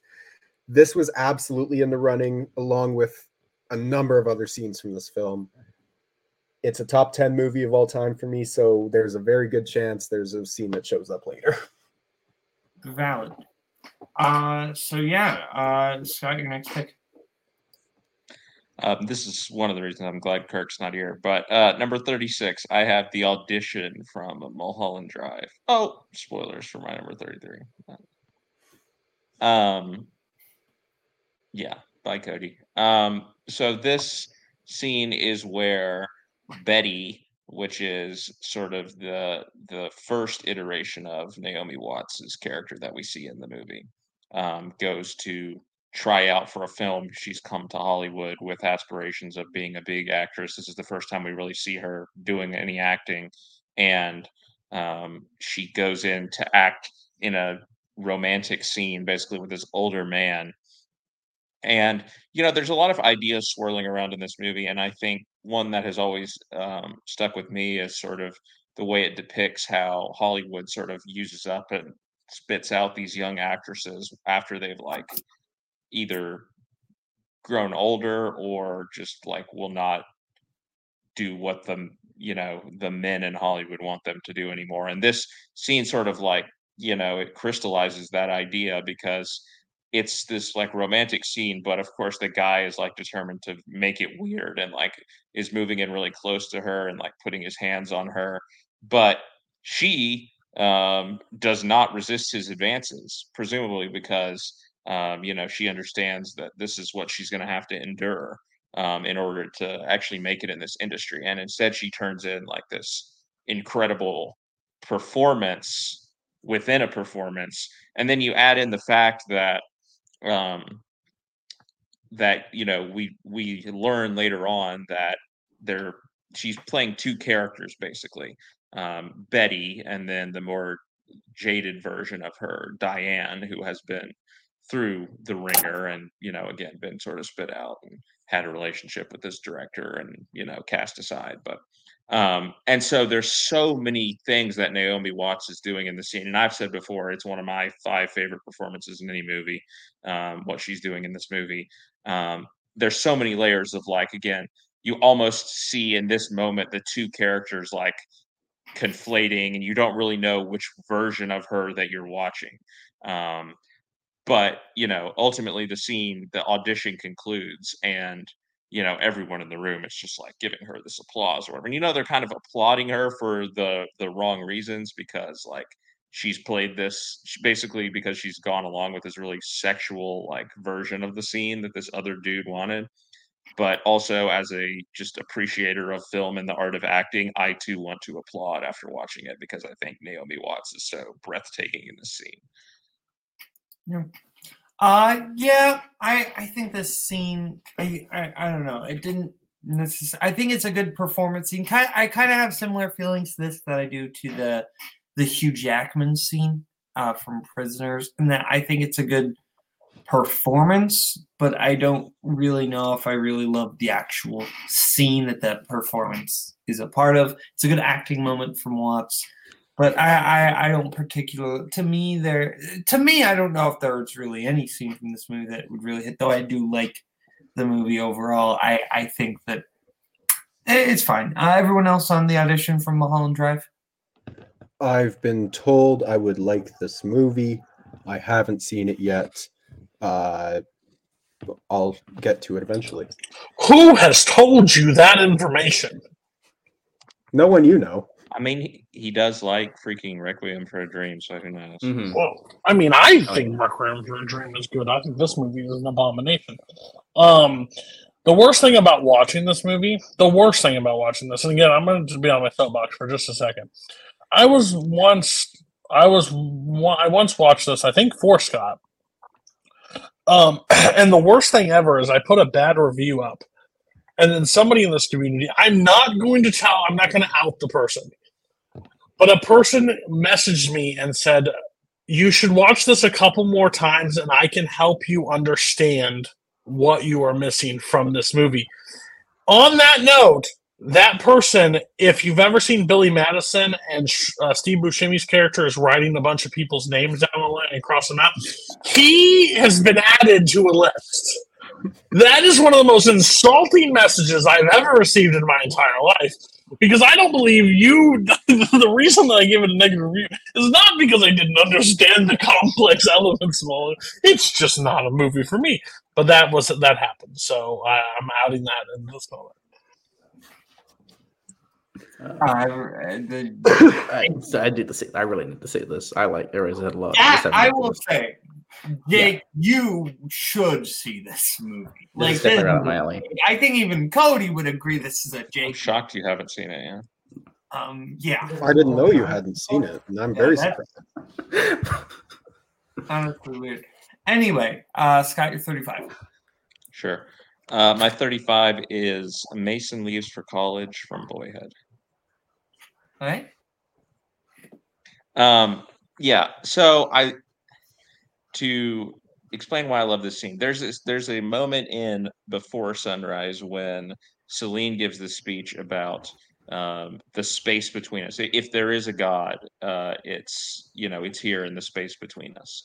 And so much of Linklater's best movies, in my opinion, are sort of about that idea that like and specifically in boyhood it's like like how you define your life and the moments that make you who you are are not the big milestones and the birthdays and the graduations and all that but it's these seemingly mundane things that happen in between those milestones and that's mostly what we see in boyhood. And this scene which is where he is packing up ready to go and he is with his mother um, really just sort of takes on that idea head on because she starts talking about how well here we go like you know here's my youngest child going off to college um i my up till now like my whole life has been a series of milestones you know i get divorced i get remarried i got my master's degree you know my older daughter goes to college my son goes to college Um, and now my you know my son's gone. There's nothing else for me. The next thing that's going to happen in my life is I'm going to die. Um, and it's like it's such a heartbreaking moment and you don't really expect that the movie is going to go there because um, it's not necessarily the type of thing that you expect from this movie or from linklater even um, to to go in that uh, sort of cynical direction almost. And of course mason says to her like well i think you're skipping over a few things.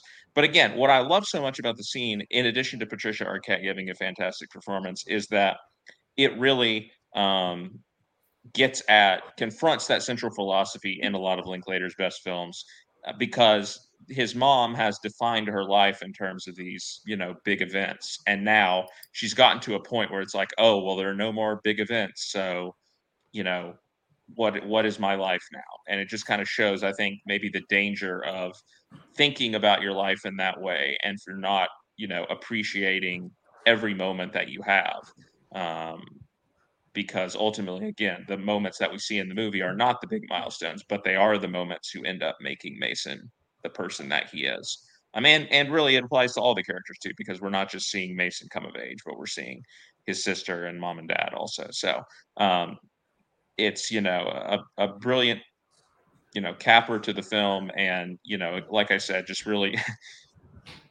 really tackles um, the the idea one of the central ideas at play in you know many of my favorite films by my absolute favorite filmmaker so i had to put it on this list um, it's definitely the scene from this movie that i think should be picked Hello.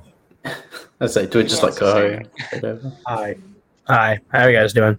Uh, Boyhood. You know what? You're. It's a choice that you made. Proud of you. Good for you. Hope you're doing a good time. Oh, look, he's back. Have a good night. Seinfeld has become my least favorite show of all time, and if you know why, you know why. Um, anyway, uh, you, Scott, just to be clear, because you cut out almost entirely for me when you were talking, because I think I might have your scene wrong.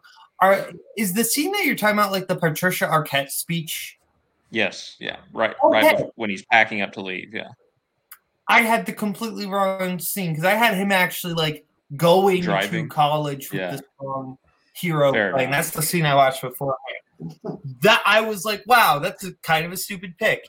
This is a good pick. I really like this scene. This is a good speech.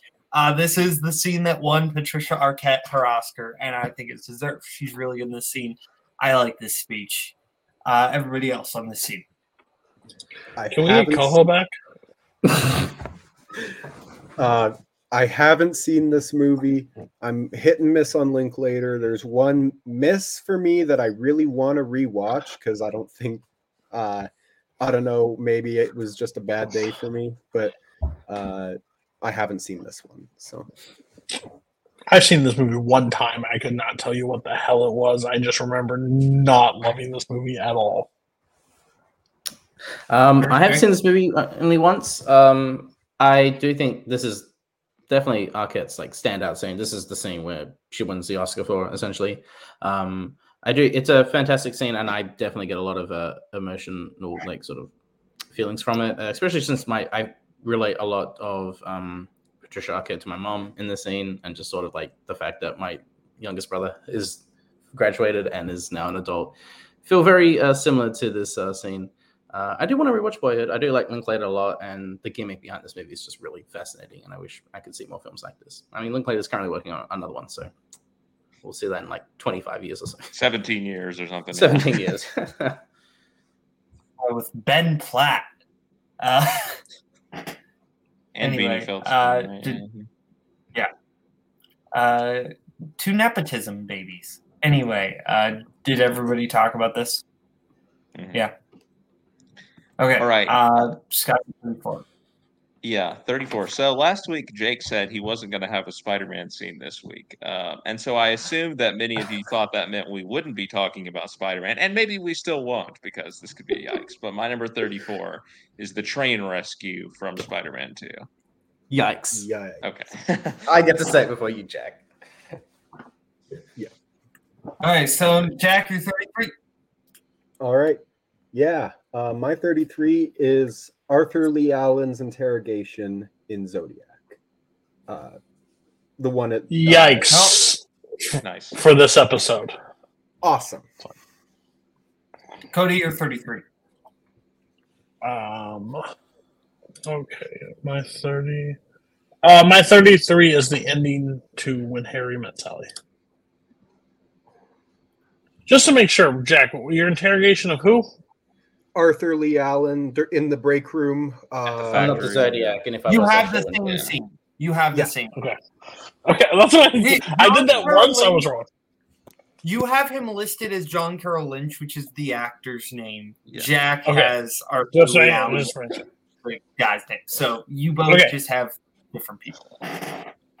Okay, uh, so when Harry Met Sally is, it's it's there's another movie that's really close, but um, it's like one of my favorite rom coms of all time. Uh, I absolutely love this movie, um, and I love the two.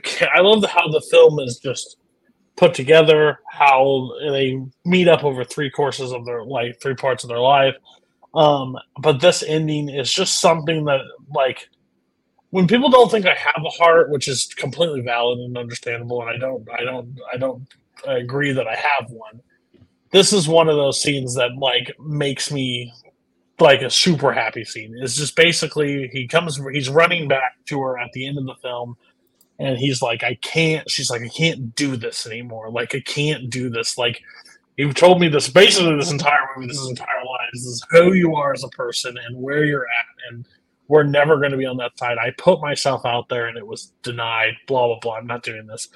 And then Billy Crystal just goes through the rants of what he loves about her, and it's the it's the little things, like the little things, like you have to have the, the the house set at the certain degree mark, and you have to you have to have seven different things to make a simple salad on the thing, and you're you're so. But, but the thing is, like, I can't imagine living one day without you. Um, I just think it's a beautiful ending. There's another scene from when Harry met Sally, but I I don't love that scene as much as everybody else. I know it's like iconic, but I don't get like I, it's cool, but like and funny. But this is the scene that I like will always gravitate towards the ending where they they get back together and he confesses like everything he loves about her. So yeah, I'm personally on the third option of the When Harry Met Sally scenes. I go with the karaoke scene. Uh, I think that I'm shocked. I am absolutely shocked that the karaoke scene is your favorite. Yeah, uh, I've as soon as we've seen you perform "Bust a Move" live, I'll tell you, I completely understand why the karaoke scene is high. Anyway, uh, the ending is really good though. The ending, uh, I I think probably legitimately one of the greatest quotes in a movie ever is like when you meet. I, I I'm paraphrasing here, but when you meet the person you want to spend the rest of your life with, you want the rest of your life to start as soon as possible.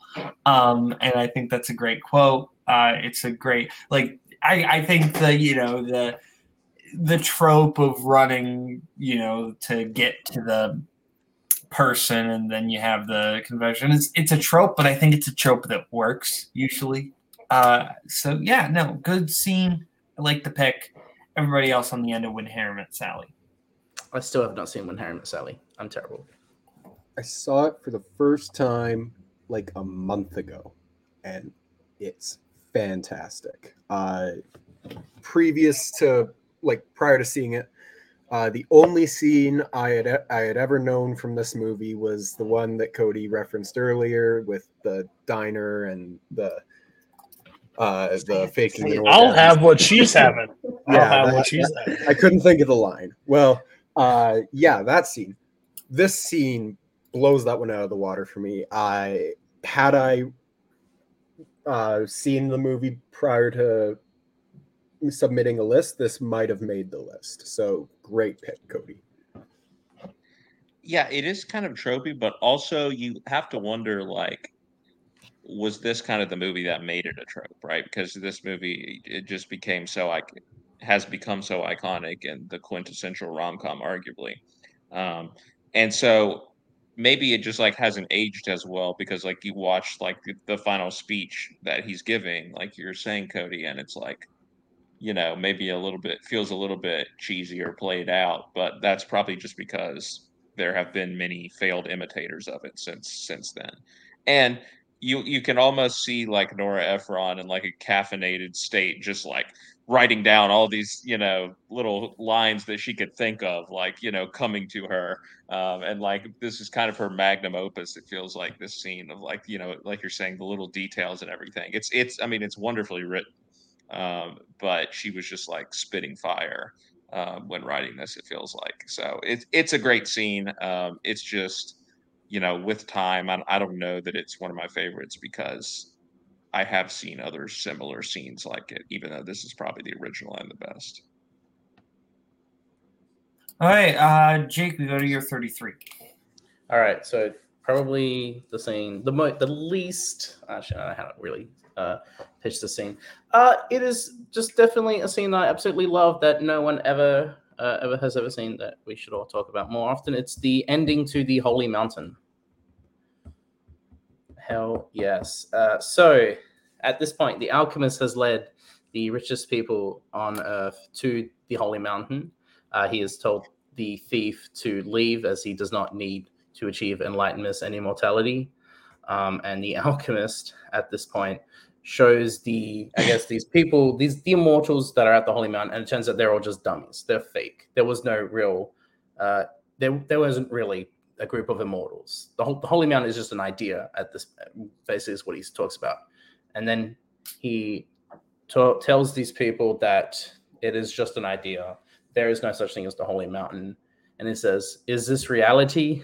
No, it is a film. And he tells the camera to pan out, and we see the lights and the, the mic, and it's all just a set. He tells them that this isn't real, this is nothing. We need to ascend to a, a newer place of enlightenment and tells the audience goodbye to the holy mountain. Real life awaits us. And they walk away, almost like the you know walk into the sunset shot as the as the screen fades to white. Um, real beautiful and absolutely love. I'm a big fan of the whole philosophy and all the movies that kind of create the sort of like um, the debate and the idea of what is real and what is reality. And the movie is just like, no, this isn't reality. This is just a film. This is just something that you're watching through a screen. Um, just the ideas behind it is really fascinating. Um, it, this movie is also just I would highly recommend. Um, it's, it's the Ben Hur of surreal art films. Um, take with that what you will. Um, yeah, this is just one of those endings that should be remembered as one of the greatest of all time. Uh, incredible film, unlike anything you've ever seen. I'm not going to be too hard on Jake here because I only watched the ending. So it is completely possible that in, and it kind of sounds like in context, this is a big deal. This seems fine. Like I'm a sucker for for meta stuff, and even then, this is fine. Like I I didn't I wasn't particularly entertained. Um, this kind of felt like nothing. Has anyone else seen the Holy Mountain? No. Yeah, no, didn't think so. Uh, Scott, over to your 33. Okay, kind of a similar boat where I'm talking about the ending of a movie that probably a lot of people haven't seen, but this is the ending for the movie Phoenix. Um, we're actually going to be talking about this on the roundtable recording this weekend, but uh, I, I don't want to spoil it, but at the same time, um, it's so good that I don't think you can spoil it even by describing what actually happens. But basically, this is a movie about a Jewish woman who survives a concentration camp, uh, but is badly burned on her face and gets facial reconstruction surgery. Um, ends up looking similar to herself, but not so similar that people know it's her. Like she, people don't think it it is it is who she actually is. And she de- decides to track down her husband, who um, some people believe is the one who actually sold her out to the Nazis in the first place. Um, and he doesn't recognize her. Um, and instead, he decides he sees that she looks like uh, his wife and wants uh, her to kind of play act with him so that he can get basically the reparations that that she is owed by the Nazi government for what happened. Um, and so it's a fascinating, you know, sort of Hitchcockian story that plays out of identity that plays out, and it all culminates when they have staged her great return from the concentration camp. Um, again, the, her husband still not knowing it's actually her, and they go to the house of these friends, and they go, they begin to, the husband begins to play a song on the piano, and um, she begins to sing the the main character played by Nina Hoss, and um, as she sings, we see that her, her husband starts to recognize from the voice that it is her, and then he sees the tattoo on her arm that shows, you know, that she was in the concentration camp. And as the scene goes on, he realizes that this is actually his wife, the woman that he's been dealing with the whole movie. And now she presumably, you know, understands everything that has happened and he's been exposed. And also, there's the undercurrent of like, this is about their relationship, but it's also about all of the Jewish people who came back from these concentration camps and how do they go on? How do they interact with the very people who, you know, put them through the worst tragedy, the worst event in human history? And that's what I think makes the movie a, a masterpiece. But this scene is like unbelievable and she just walks away at the end and he's just left sitting there at the piano like with to with all of that to weigh on him um it's a stunning ending pretty much anyone who's seen this movie talks about um, how amazing the ending is and like it lives up to all the hype trust me Yeah. Uh, so I watched the ending and only the ending because I had short notice. So the ending did not make any sense to me. I honestly, should have maybe asked Scott for the context I needed for the scene Uh because I had no clue. Sounds kind of cool now that I hear Scott type about it, but because I haven't seen the rest of the context, basically it's not going to help you. It's not going to hurt you. It's just kind of there. Uh, so anyway, uh, has anyone else seen this movie? I'm going to assume no. I have not. No. Okay. Uh, so then we're going to go over to I'm Jack. about to see Jack, it. Jack you're Uh, 32. Yeah, no, I, I just uh, muted because I've heard great things about that movie and didn't want the ending spoiled. Uh, We'll watch so- it and then watch the round table in a month. Okay, then we'll do. Uh, my 32. We talked about a scene earlier tonight that has been parodied and memed to death, but still works. Still has all of its power, and this is another one of those. No, I am your father from Star Wars Episode Five: The Empire Strikes Back. Yeah, I know. Whatever. Eh, but hey, here's the thing. This scene still works today, and uh, the the score uh, that kicks in once James Earl Jones says the iconic line, uh, and you get Luke's reaction. It's just a brilliant scene that, while it shocked audiences uh, back in 1980, and uh, it, it, even even the cast members that weren't uh, Mark Hamill and James Earl Jones, because only they, uh, apart from uh, some of the crew, uh, knew the knew the twist. Harrison Ford had no idea. Carrie Fisher no idea. So knowing that, but it still works today so well. Uh, it a moment like this does not last over 40 years uh, if it if it falls apart over time. And this one has stood the test of time so well. Uh, just a brilliant moment, uh, and the real turning point in the the original trilogy, and one that I just could watch at any point. Brilliant moment. Yeah, um, I don't know. To me, like there are better lightsaber fights in the in the movies than this. This is not top two, maybe not even top three. I think there are better lightsaber fights in the prequels. There are better lightsaber fights in the uh, sequel trilogy. There's better lightsaber fights in the original trilogy. So this is not a top tier lightsaber fight for me. So it really does force the scene to stand on the actual drama which like i'm sorry if i'm going to go to a scene for dramatic confrontation i'm not going to do it between mark hamill and robot man like I, i'm sorry i like star maybe i just have star wars fatigue but this scene is fine it's fine there's nothing really special about it besides the fact that everyone quotes it and says that it's great but it's it's fine. You want actual drama in this? Go to Return of the Jedi. There's actually some decent dramatic moments. This is just it's Mark Hamill being like, "That's impossible," and then also you have you know Darth Vader just being like, "No, I'm your father." Like it's it's not a particularly notable like con- confrontation. Why are you the way that you are? Oh, shut up, pirate boy. Anyway, uh, everybody else on this scene. Um, not better than the Padres, but um, that's none of my business. That is a hill you are going to Um, die on, and that is hilarious. That's by none of my yourself, too.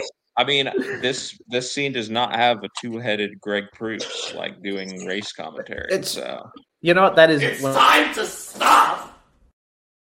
See, no, this Um, movie didn't need that movie didn't need Greg Proops. It needed like uh, the entire totally- cast of Whose Line Is It Anyway? And that Yeah. William Brady, Colin Rock. Okay. Drew Carey is Darth Maul. Um, love anyway, this scene is good, but it's another one like the filibuster scene we talked about, where it's like there's nothing really new that I feel like I can say about this. Like everyone knows the scene. Sure, it's it's good. It probably isn't doesn't hit like it. It definitely doesn't hit like it did when it originally came out. So there's also that aspect of it, but um, it's not my favorite Star Wars scene. You know, it's just like the most famous one. Uh, Jake Cody. Uh, if I hadn't had seen Toy Story 2 before watching Empire Strikes Back, I probably would have found the dramatic reveal uh, a lot. I would have held a lot more, but I had unfortunately seen Toy Story 2, which was directly parodying the scene. So unfortunately, it's uh, the impact is lessened for me, even though I do think it's uh, really effective. It's one of those movies where I just wish I'd seen it knowing absolutely nothing about it beforehand, Um, because it definitely would have played better for me. But I'm just with you also, Bo. I'm just I have Star Wars fatigue. I just I don't really care.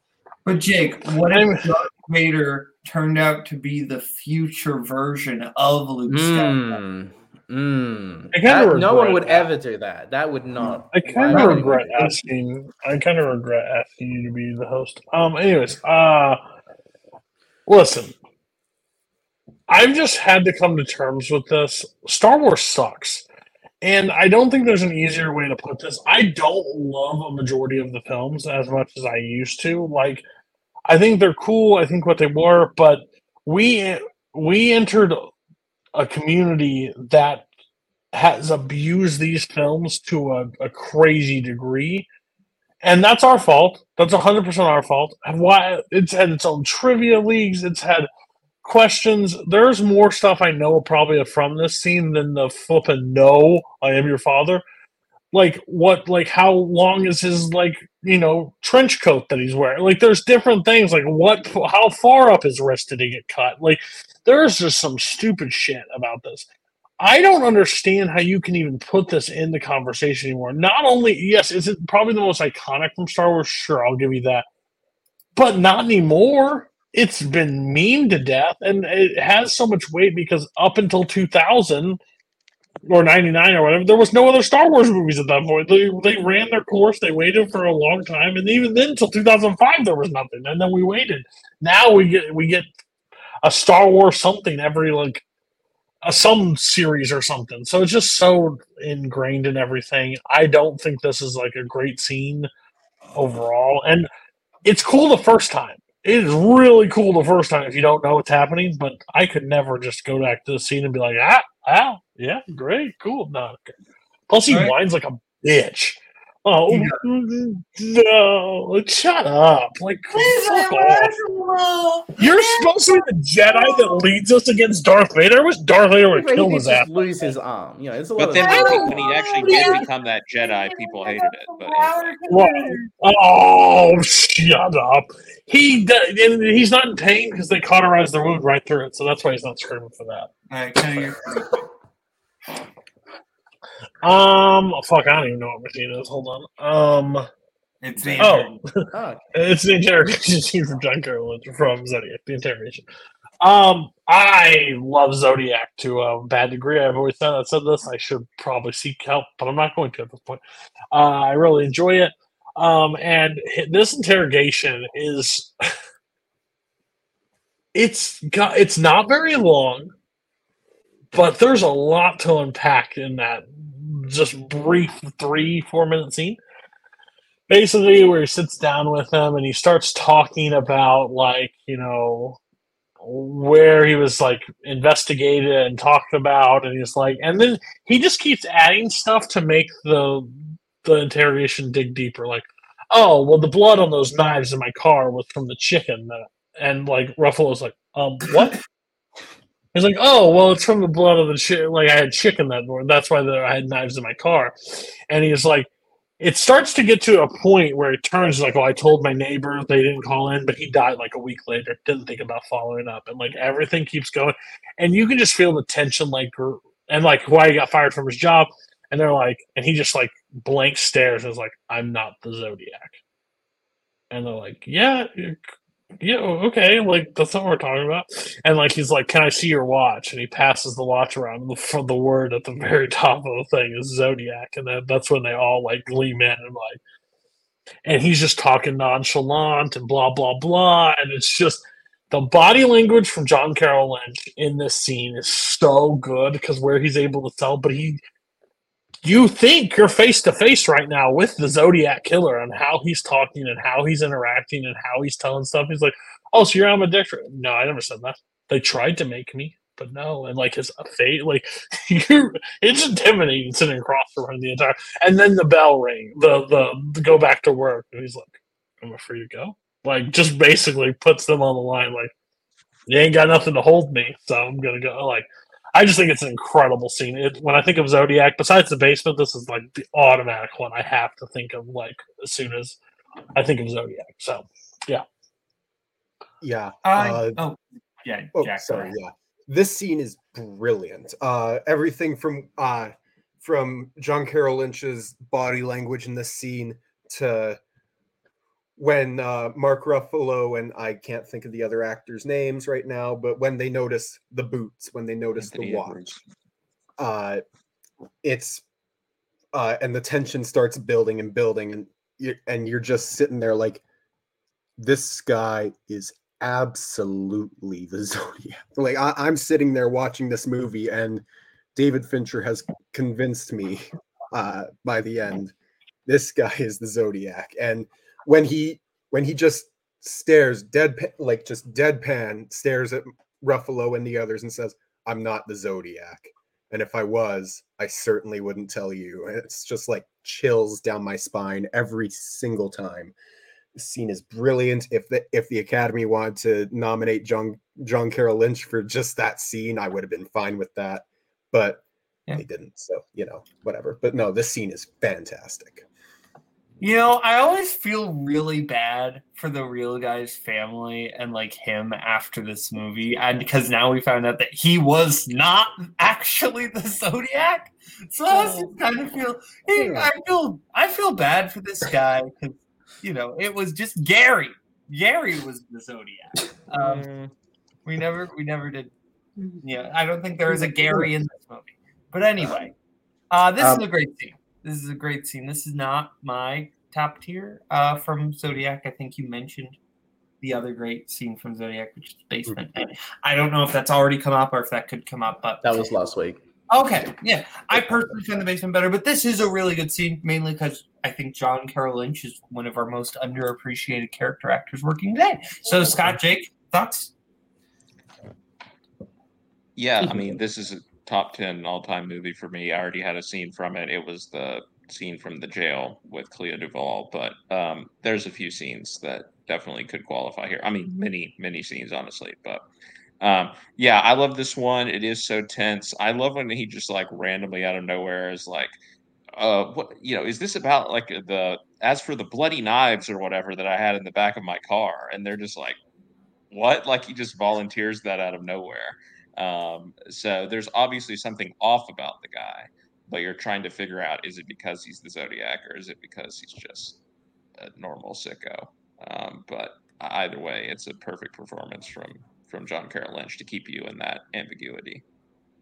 Uh, yeah, this is really well done. Uh, it's very similar in my mind to the scene from uh, last week when we talked about the scene from Memories of Murder, where it's just like, I just want to believe this guy is the killer, so I so this can all be over, even though all the evidence doesn't support the fact that it is him. The little bits of it, but it, he's a little weird. But you just want it to be over at this point, and you just want to believe that he is the killer, so we can just be done with this. But there's just you know it's not, and it's just another you know loose end that's just there's no resolution to it. I think is done really well in this scene. It's definitely just like just attention. I mean, this is why Finch is just one of like the the greatest at it when it comes to just the way he makes films and creating that anxiety. Um, yeah, great scene. I really need to rewatch the Zodiac because everyone's got a scene from it. I, I feel embarrassed not to have one. Uh, well, we're at your 32, so let's see if you got something on par with the interrogation scene from Zodiac. Well, they both uh, well, both these scenes uh, definitely create anxiety and uh, tension in my mind. Um, I got another scene from Jackass number two. I'm sorry, guys. Um, it's the Toro Toro scene Jackass um, so the setup is that Johnny Knoxville, Bam Margera, uh, Ryan Dunn, and Chris Pontius are on the like a tater totter setup. They're on each side, and basically a bull is just going straight for each of them as it goes around, and they've just got to jump up and make sure that the bull doesn't hit them. Um, I will never. This is a scene that I just I rewatch all the time. It just there's a tension and anxiety. You just don't want them to get hit by this bull. And Jackass number two uses the bulls like probably the most. I think there's one where like that where Knoxville pretends to be camouflaged. I think that's in this one, but this scene just really is all about the anxiety. It's nothing you know extremely ridiculous as far as like the you know, the horrible like the shit stuff and all that stuff. It's just creating anxiety and tension. And there's a point where two of them have been knocked out, and it's just Bam and Knoxville, and they're just jumping up and down as the ball doesn't hit them. And Knoxville is the one that stays there till the very end, as he's just getting hit by the ball. I love the scene. It's really fun. It's just a perfect setup, and the execution of it, I think, is, is done really, really well. Um, I just fantastic and fun to watch. Maybe, maybe I. I mean, obviously, Jackass is clearly not built for me because I'm watching this scene and, like, yeah, I'm anxious, but I'm more just like, what sick, twisted, like this. This feels like some. This is like the dark ending of like some dramatic movie of like these people are just like this feels like a Black Mirror episode of for entertainment people are forced to endanger themselves with a bull. Like I'm sorry, but Johnny Knoxville and Steve-O and all those people are terrible human beings and psychopaths. I would, they're not terrible. I didn't see you had your time to talk, and they are. I'm sorry, they are. Maybe maybe you and your friends want to go punch each other in the nuts, but me and my friends can play Pokemon cards. That's what I did, and that was good enough for me. Anyway, I think that this is this is this is no, no, thank you. Everybody else on this I've said it already on this episode. I haven't twisting seen of this movie. human nature and what we I have want to done. know when when all is said and done, how many total movies were represented on Jake's list? Because I think it's probably like sixty, honestly. Like at I- the, I- the, the frequency we're at at this point. I mean, it doesn't matter Uh, like the yeah, variety of the movies. It's just about the scenes. I, I guess that's true. So when Yeah, you did the shut the fuck up, it's my turn now. Anyways, um, when you picked the first one, um, I was like, "That's a really good scene," and then I was thinking back to scenes from Jackass Number Two that I like, and this is the little one that I thought of. I was like, "I hope this is on his list at some point." This when Chris Pontius is sitting across from it right before the bull gets released and goes, "It's gonna be a bloodbath." I I laugh every time Ryan Dunn gets um hit and then he stumbles and then like hits full on into the He fence. the and wall, he's just trying to jump out. Yeah. and then Bam gets off and it's like it just like bolts, nothing comes out of it. Chris Pontius gets his leg hit, and then all of a sudden he looks at Johnny and goes, Hold, hold on a second. He goes, Hold on a second. There's a bull. Like, what do you mean? Hold on. He escapes, and then Johnny just completely gets wrecked by this bull at the end. Uh it I've watched that that moment probably 20 times in my life just so well. I think it's just a brilliant moment. So good job, Jake. If I was hosting, you'd have a real good shot of winning this. Uh, Scott, you're 32. I Oh, okay. I was gonna say I have nothing to add on this. Um, All right, let's let me steer this back towards high art. Um, my 32 is "My Love, My Life" from Mamma Mia. Here we go again. Um, this is such a moving scene, honestly. Uh, and you know, ABBA's music, I think, is very emotional in general. I think that's one of the best qualities about it, why it's drawn in so many people, because it's just not afraid to be just effervescent about whatever emotion um, it wants you to feel. And a lot of times, you know, they have a lot of joyful songs, and we certainly get that throughout both of the Mamma Mia films. But um, there are some you know, slower, you know, more ballad esque songs, and this is one of them. And uh, this scene happens at the end of the movie when um, they basically sort of uh, compare um, when the young Donna, which is Lily James, is having um, Sophie christened as a baby, um, with Sophie doing the same thing for her child that has just been born. And obviously, we know that Donna has died. That's Meryl Streep's character. We learned that early on in this movie. Um, and so this turns into the sort of dream sequence of a, of a sort where, again, we start off with Lily James and she like goes down the aisle of the sort of church and like looks down into this reflecting pool where her child is going to be christened. And then the, her reflection changes and it's Meryl Streep and it like, you know, pans back up and now we have Sophie, the older Sophie, Amanda Seyfried, um, you know, having this moment where um, she is getting to, you know, quote unquote, see her mother like in the same way. You know, again, it's contrasted with the moment. It's compared with the moment from so many years ago when she did the same with her daughter. So there's that lovely juxtaposition, and just the fact that it's Meryl Streep, right? We haven't seen her for the whole movie, but like just her presence carries so much weight just because it's Meryl Streep. And then when you factor in, you know, what's happened with the character, um, just when we see her there, it's like an emotional moment. Um, just her being revealed, and and it's just it's so touching seeing them sing sing to each other. Um, and it's you know, my love, my life. It's a beautiful song. Um, and you know, eventually, um, it's kind of Sophie moving on from the death of her mother in the end, um, and moving on to her new life with the new, you know, hotel, her child, family. Um, and so it's a it's a wonderful bit of closure. Although if they want to make a third Mamma Mia, I'm not gonna say no. I'm definitely not gonna say no. Um, but uh, yeah, it's it's such a good movie. Like honestly, this moment just um, is a perfect emotional note that rewards you for all of the other sort of joyful scenes. And obviously, the dancing queen scene is really good too. But this one, like, I have legitimately gotten chills watching this scene before, which is crazy to say about this movie, but it's so good. This scene's fine. Doesn't really move the needle for me. I'd say that uh, if you're gonna pick a scene, I'd say either Dancing Queen or the. I really like the Waterloo scene for me that's that's kind of the the best number in the movie i know that's the number that made cody walk out of the movie but that's just that's the number that kind of tells you what kind what the movie's going to be and it's that wasn't a cody movie and that's okay uh, but everybody else on uh, this scene from here we go again i know cody didn't see this scene because he walked as out. soon as waterloo happened my wife said you can go if you want to and i said thank god i picked her up after i've heard it's better than the first one but i ain't seen the first one either so It There you better than the This first one. yeah. First Having one's just watched the first one like a week ago or two weeks ago. I don't know. Uh, I'm excited to watch this one because I didn't hate the first one, but uh, no, I haven't seen this one yet. Uh, Jake, Um, yeah, I've seen this one. Uh, I'm just not really the biggest fan of Mamma Mia. Like, it's it's just not a movie that I really like connect or really have any interest or get much entertainment from. Um, I do like the scene though, and the parallels between uh, between Seyfried and and Meryl Streep, or Lily James, I guess in this case, uh, it's done really well. Um, yeah, just not really my thing. uh, Jack, you're 31. All right, my my 31.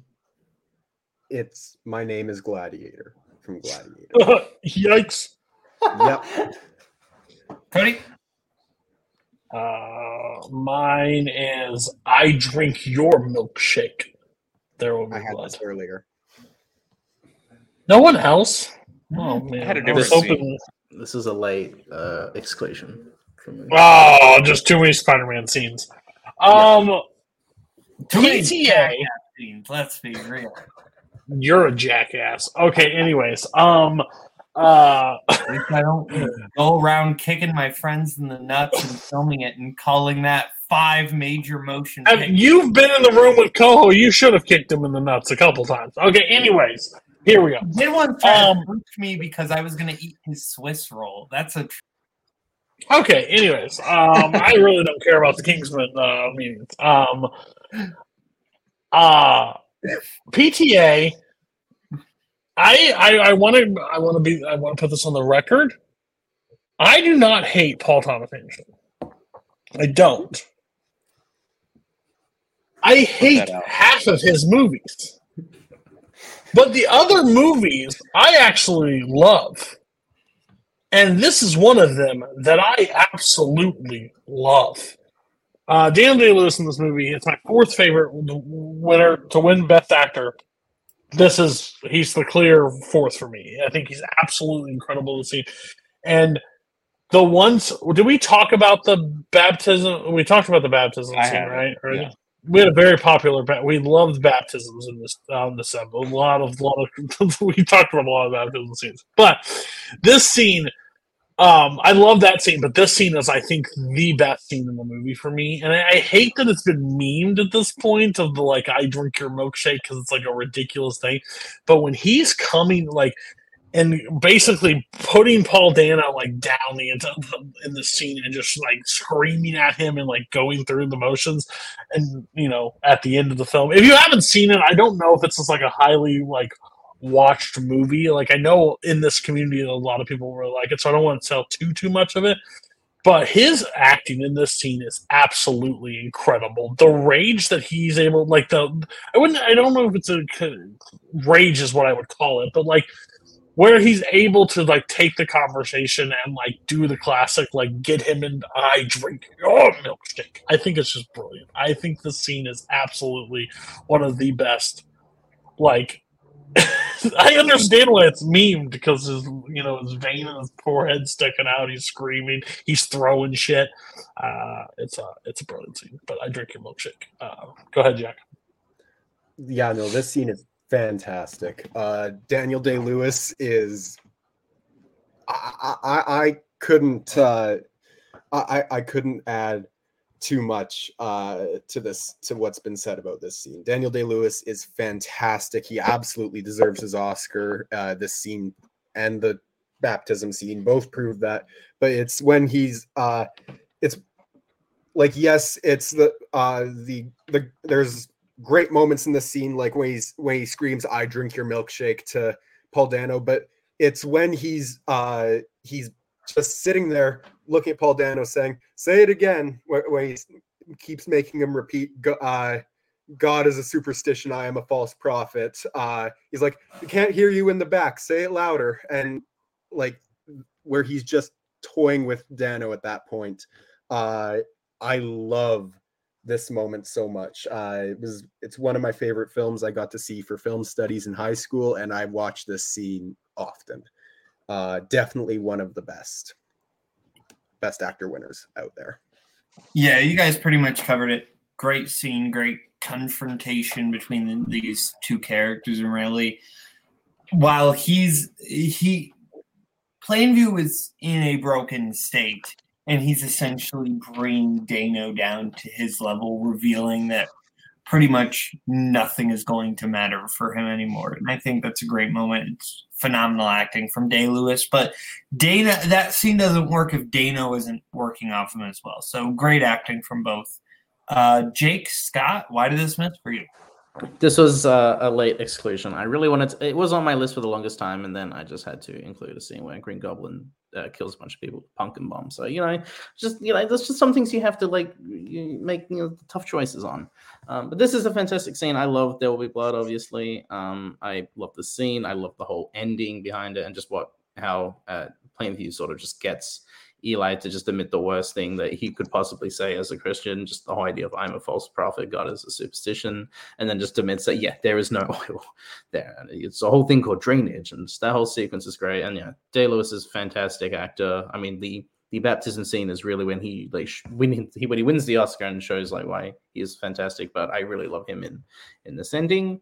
Um, yeah, and I just love the fact that it just ends with him saying, "I'm finished." Like it's great. It's perfect. It's an awesome ending. Yeah, Day Lewis is my number one performance of all time. So pretty much any scene that he's involved with in this movie is, you know, could be top 100. For me, I chose the the I've abandoned my child scene, and we talked about that earlier. It's kind of like, you know, obviously you think of both of those scenes when you think of this movie, and sure, I could have put both of them on my list, but it's like it's the same sort of thing because they're like mirror image scenes of each other in a way. So um, I it really only felt like, well, do I really want to take up two spots with these two scenes, or can I just sort of talk about one? So that's the reason it didn't make my list. But obviously, it's you know brilliant. All right, uh, Jake, you're 31.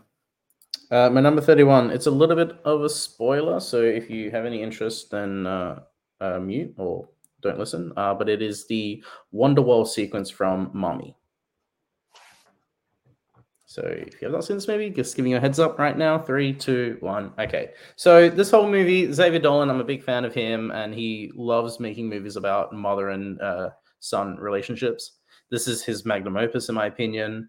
Uh, Diane has a son named Steve who has ADHD. He's really aggressive. He gets into trouble a lot.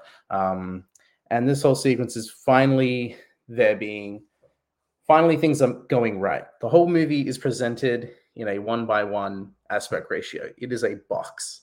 And during the scene, Oasis's Wonderwall plays. And as Steve is skating on the street, he opens his arms out and the entire aspect ratio goes out. And finally, you can just breathe a sigh of relief. Everything's starting to make sense. It's three characters of Diane, Steve, and, uh, and Kyla, uh, who's teaching, who's basically home, homeschooling uh, Steve and trying to get his education better. And it's just finally things are making right things are making sense and things are getting better for them. Diane is has a job cleaning houses steve is getting better with his education and, and kyla is starting to speak better. She has a stutter and she's finally being able to kind of and more of an introvert and is finally being more of herself. And things just finally are just making sense for these characters. And this is like a good like 30 40 minutes in and as everything starts to go right, Diane gets a letter from the school. She's getting she's being sued by one of the uh, parents of a kid who Steve had burnt in a fire. Um, and as that as she reads the letter, the aspect ratio goes back to the one by one, and things are just back to being miserable in the reality that they're in. Uh, an absolutely fantastic uh, sequence. And I think just the fact that like Wonderwall is a great song, but I'd never really seen it used in a movie before, and the fact that you know this is you know, like an art film essentially. The fact it uses a popular song like Wonderwall is completely uh, unexpected. Um, and just really well done and executed in a way that I've just ne- had never seen before. Like Dolan really uh, uh, likes playing with the aspect ratio. He did that in a movie he did called Tom at the Farm, which I highly recommend. But in this scene, is like just the emotional resonance of it. I think is really powerful. And finally, you just feel good for these characters. Uh, you are mute. I'm muted. Anyway, uh, here's Wonderwall. Uh, I think that Wonderwall is. I got a reaction backstage from that one. Shut up, bitch. anyway, here's Wonderwall. Uh, I think that this scene is really great. It kind of it, it made me want to watch a movie, which is why I was a little bummed that you said that like this was a spoiler because I actually really like this scene. Uh, so a little bummed it spoils the movie for a little bit, but I, I'm not one usually too affected by spoilers, uh, so I think I'll still enjoy it.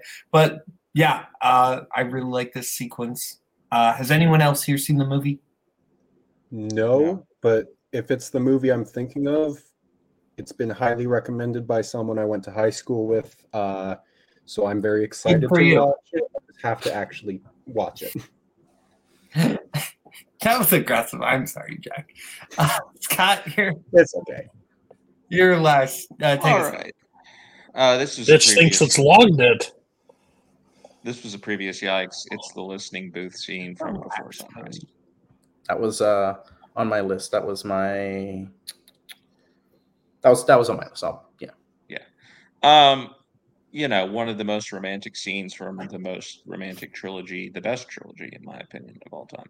Um, and there's not a word spoken in the scene. Um, it's just Jesse and Celine having gone into this record store, seeing that there's a little listening booth, and they decide to listen to. I don't even remember whose record it is, um, but they're listening to this song.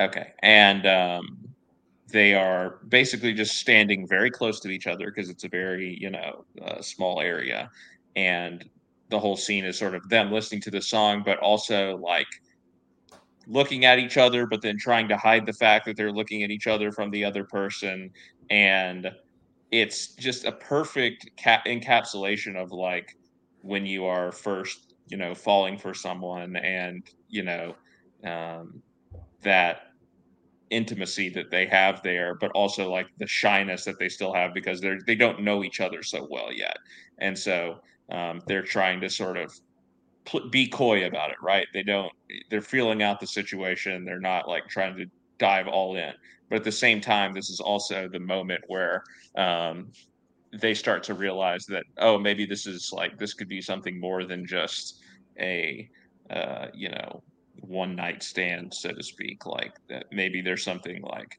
meaningful, but also at the same time kind of scary that's going on here uh, because of how close they feel to each other in this scene. And and you know, of course, Ethan Hawke and Julie Delpy are doing tremendous work with just their faces and everything in this scene.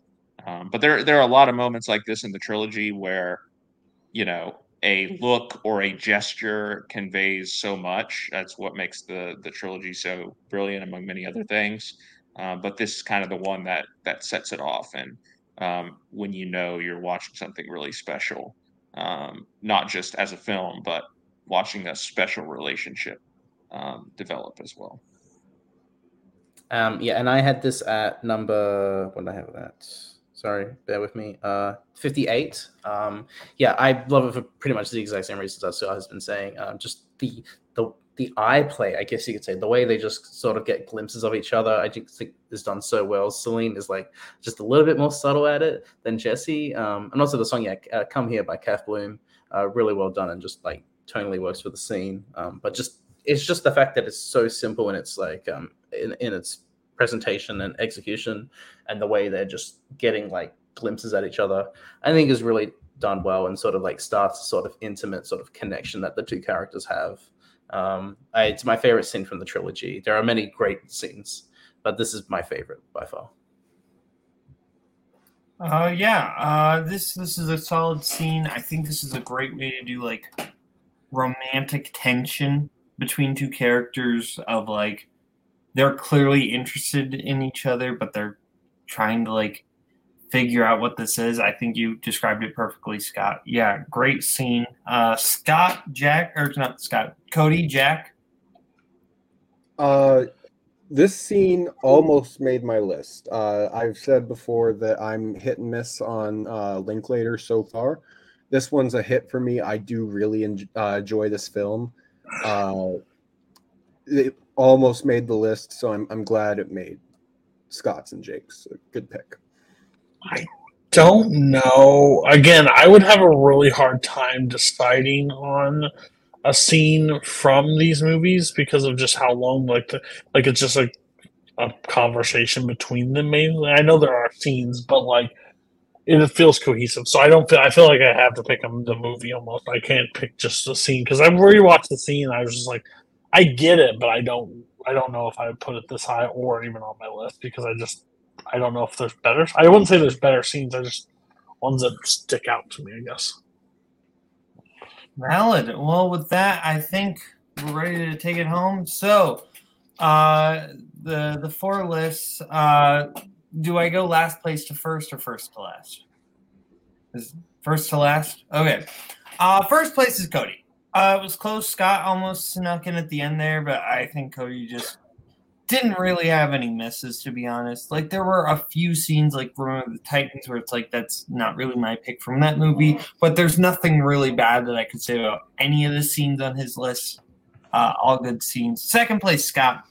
Scott was close behind there. I also, uh, I think, really just there were scenes that I just like audition for Mulholland Drive was just eh, and I wasn't really able to speak on Phoenix too much. So just not quite as many, but the the stuff that was good was good. Uh, third place is Jack. Jack uh, had some good scenes in there, but he also had like the Logan scene. Crime. What? Jake got robbed. Uh, uh, sorry, Jake, you had a bad week. I don't. I don't think the outcome would have been that different had Kirk been here. At least for how your list would have gone. Honestly, Kirk probably would have been a little more aggressive about the jackass scenes if we're being realistic. So honestly, thank you.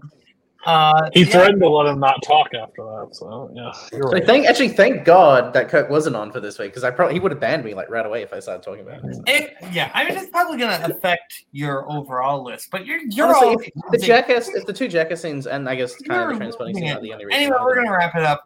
Uh, so I, I'm sorry, I'm getting the signal from the person backstage. I don't give a shit who he is. He does not. He can leave anytime he'd like. Okay, well, I'm sorry. I was I don't do. I don't do a rush show for any reason at all. okay. Well, I was getting the signal so from I- your producer. So anyway, thank you to Jack. here in a month. Thank you to Cody. Thank you to Jake. Thank you to Scott. Thank you to everyone for watching. This has been Multiplex Your List Sucks. Thank you and good night.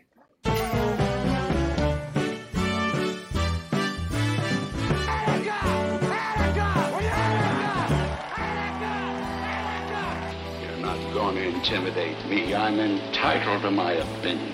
Drunk, get angry. Come on, break the lousy cup. Ow! I hit my arm. and not expect everybody to do everything. I'm going there soon, you know. Is that so? Where are you going? Uruguay. Well, you go Uruguay and I'll go mine.